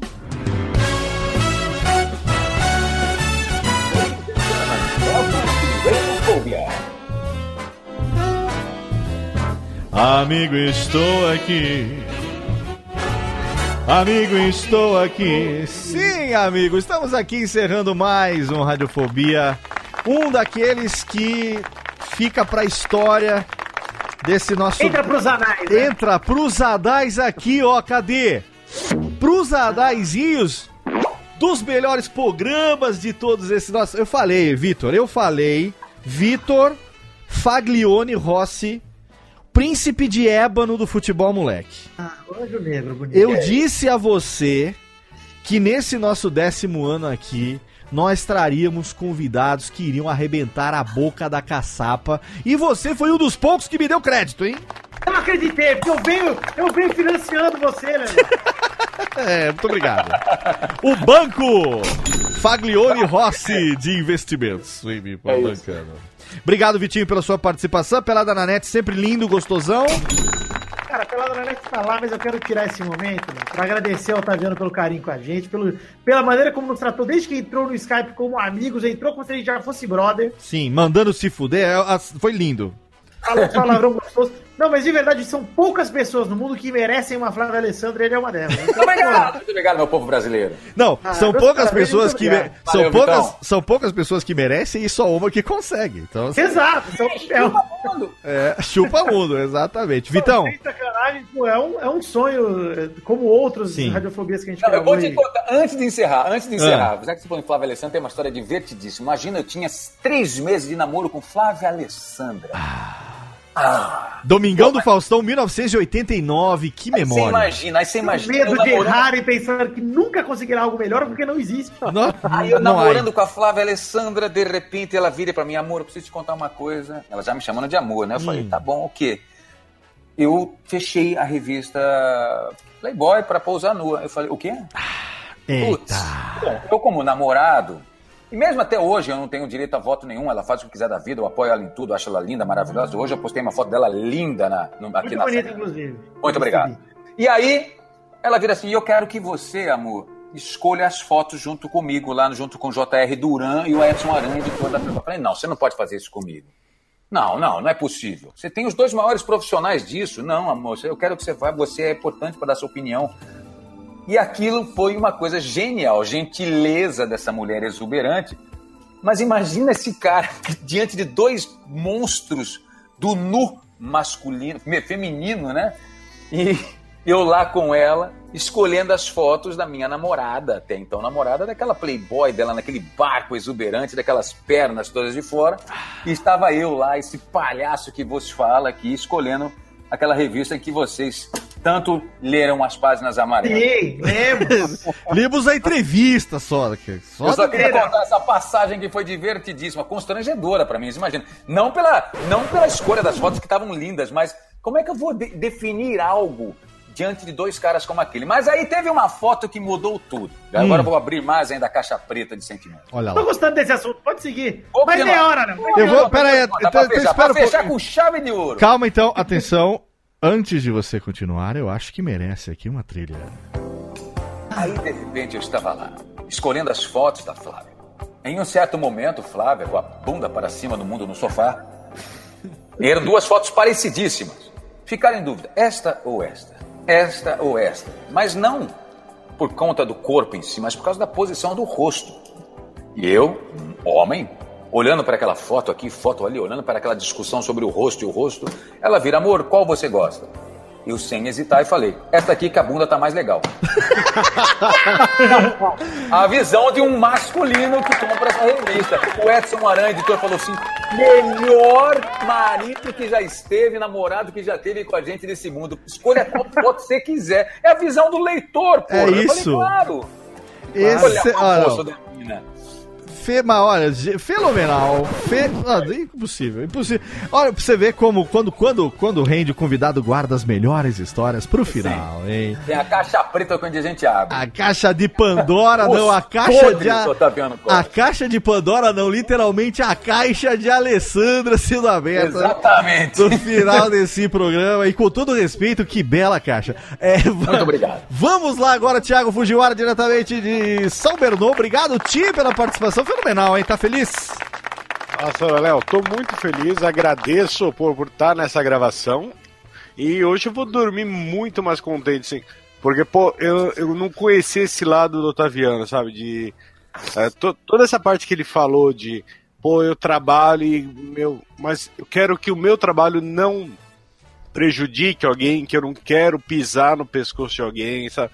E principalmente você vê num mundo tão competitivo hoje em dia, e a gente imagina ainda mais uma televisão, que todo mundo tá ali tentando lugar ao sol, e você vê um cara que tá ali, Sim. num lugar privilegiado, sabe? Que é um cara de destaque hoje no Brasil. E ele tem esse pensamento, é um puta bom exemplo. Eu que sou pai, você que é pai, o Otaviano é pai. Sim. Então, são pessoas nesse nível de bons exemplos que eu quero que minhas filhas sigam no futuro. É. Então, hoje eu vou dormir muito feliz de conhecer melhor o Otaviano, né? Olha aí. Muito legal, fenomenal. muito legal. Fenomenal, Obrigado, velho. E você falou bem, falou bem. Eu sou pai, você é o pai, Otaviano é pai, Jeff é filho e Vitinho é o Espírito Santo, olha aí. Amém. Amém. Amém, todos nós. Quero agradecer também diretamente de Sorocaba, menino Jennifer. Muito obrigado, Léo. Fiquei muito contente de, de participar dessa gravação. Eu realmente gosto muito do trabalho do Otaviano e saber mais né, da- das coisas, né, desses bastidores, dessas coisas da vida dele, da, da forma como ele encara né, o trabalho de, de se estar disposto né, a, a, a- receber as coisas, de ir atrás, de ser interessado. Né? Muita gente, a gente vê nessa internet, a gente vive a internet o, o 24 horas, né? E a gente vê o tanto de pessoas reclamando das coisas não dando certo, das coisas não acontecendo. Mas é claro, as coisas dão errado para muita gente. Só que quando você se predispõe para uma coisa, você é, arregaça as mangas e vai e trabalha e faz por, por onde, você tem um resultado. E é excelente poder é, ouvir o exemplo que esse cara tá dando pra gente. E Realmente muito feliz com essa E- e, gravação. Jeff? e fenomenal. Olha aí. Jeff, uma coisa, uma coisa eu falo, pode dar errado a qualquer hora. Como deu errado é. muitas vezes na minha vida, as pessoas acham que deu tudo certo. Não. É aquele negócio, É né? admi- Administrar, é, você tem que saber administrar também as pancadas que a vida lhe dá. Não dá pra tomar porrada e ficar deitado no chão esperando a contagem do juiz. Levanta, caceta, né? É, é aquele negócio, né, Otaviano? Se você não fizer nada, vai dar errado sempre, né? O que mais querem é te ver na lona, então vamos levantar, né? Exatamente, Exatamente. olha Muito- aí. muito é por isso que eu mesmo, sempre digo, quando você já tiver desempenhado, empenhado todos os esforços para que alguma coisa dê certo e nada tiver acontecido, feche os olhos, levante a mão pro céu e diga: agora sim, fodeu. Muito obrigado. Isso mesmo. Muito bem. E obrigado também, Pedro Palota, diretamente do seu canal Por Onde Vamos. Mande um beijo para a Cat Adams e vamos nós. Muito obrigado, Léo. Muito obrigado, Taviano. Cara, eu sempre fui muito seu fã. De verdade, poder falar com você é uma honra é, inacreditável, assim, pra mim. É, essa, essa coisa que, o- que o Thiago e o Jeff falaram do- dos sucessos, do- dos fracassos, eu falo pra você que todas as vezes que eu achei que eu tava mais fracassado na minha vida, que tudo deu errado, é, logo em seguida foi quando eu mais consegui me levantar e evolui muito, aprendi muito. Imagino que você também deu muita cabeçada na vida e onde, onde você tá, te garanto que você merece, porque o seu trabalho de verdade é muito bacana. Eu tenho, eu faço questão de seguir é, tudo que você faz na televisão, cara, porque eu acho muito bacana você conhecer algo muito de muita qualidade, com muito carinho. Olha aí. Muito legal, Pedrão. E tem uma coisa também que eu falo, pra fechar, cada vez que ouço vocês, eu vou lembrando de inputs da minha vida que me movem. Diante desse atual cenário da internet, que é maravilhosa, mas que, por um lado, ela cria é, fronteiras maldosas, é, pessoas covardes, os tribunais da web, os julgamentos é, rasos, vazios. Eu falo uma coisa especialmente para comunicadores. Eu falo quem quer ser comunicador, não perca a coragem diante disso. Aham.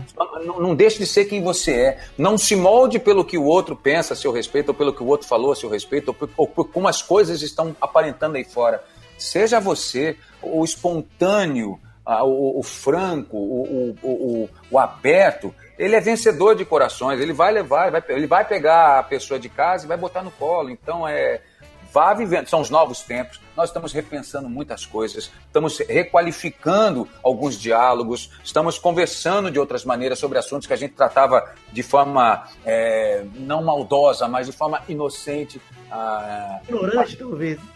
É, pois é, eu acho que está na hora da gente, da, da- da gente não diminuir a voltagem. Eu acho que nós, comunicadores, todos nós que temos seus canais, que têm as suas vontades de se comunicar, e até os próprios artistas, seja eles de qual seara for, forem, é, não perder a coragem jamais, o entusiasmo pelo que fazem, porque isso, mesmo diante de tudo, é, a- é- é a, a matéria-prima que vai te mover a fazer a imitação na porta da rádio ou fazer o seu programa para todo o Brasil.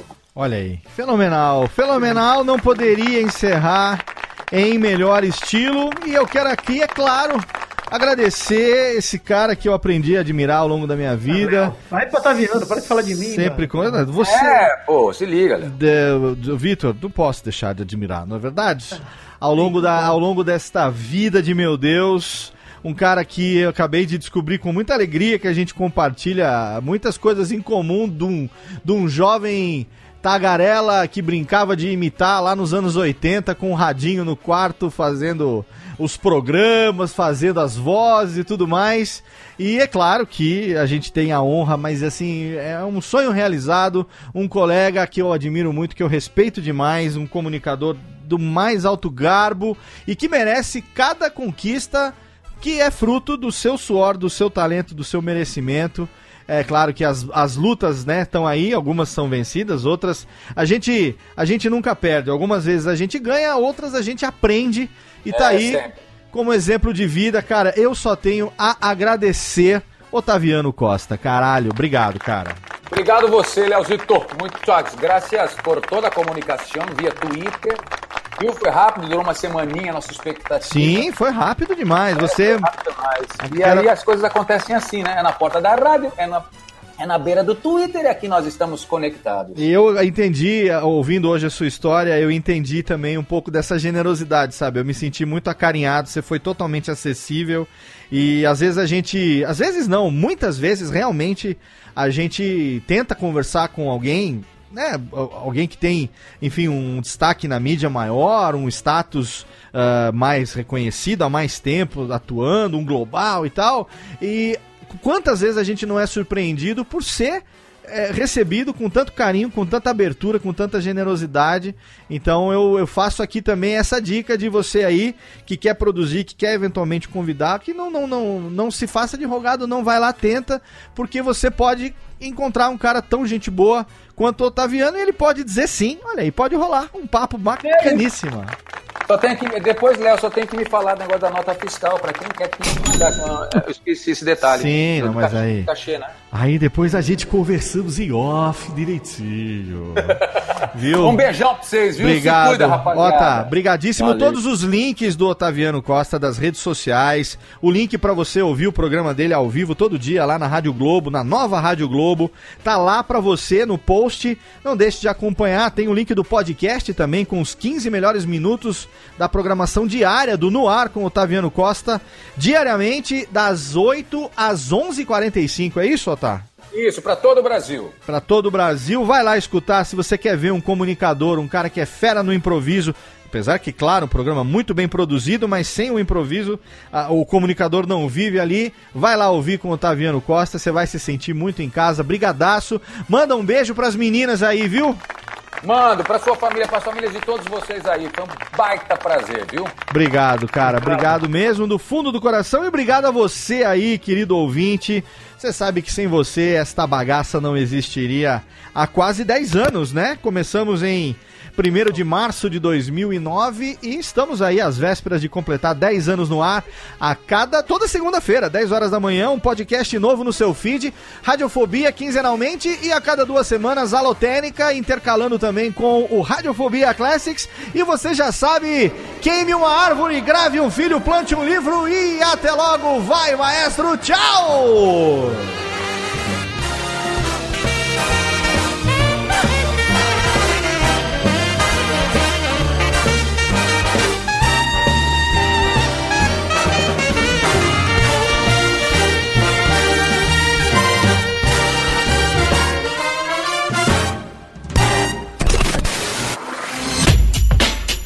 Rádio Fobia. Este podcast foi publicado pela Radiofobia Podcast Network. Olá, eu sou Léo Lopes e quero convidar você a ouvir o Pod Notícias, a sua dose semanal de informação sobre o mercado de podcasts no Brasil e no mundo. Um podcast curtinho de 15 minutos com o resumo de tudo que acontece nesse universo do podcast que cresce a cada dia e que chega até você toda segunda-feira às 7 horas da manhã no seu agregador de podcast preferido e também no YouTube. Acesse agora em podnoticias.com.br.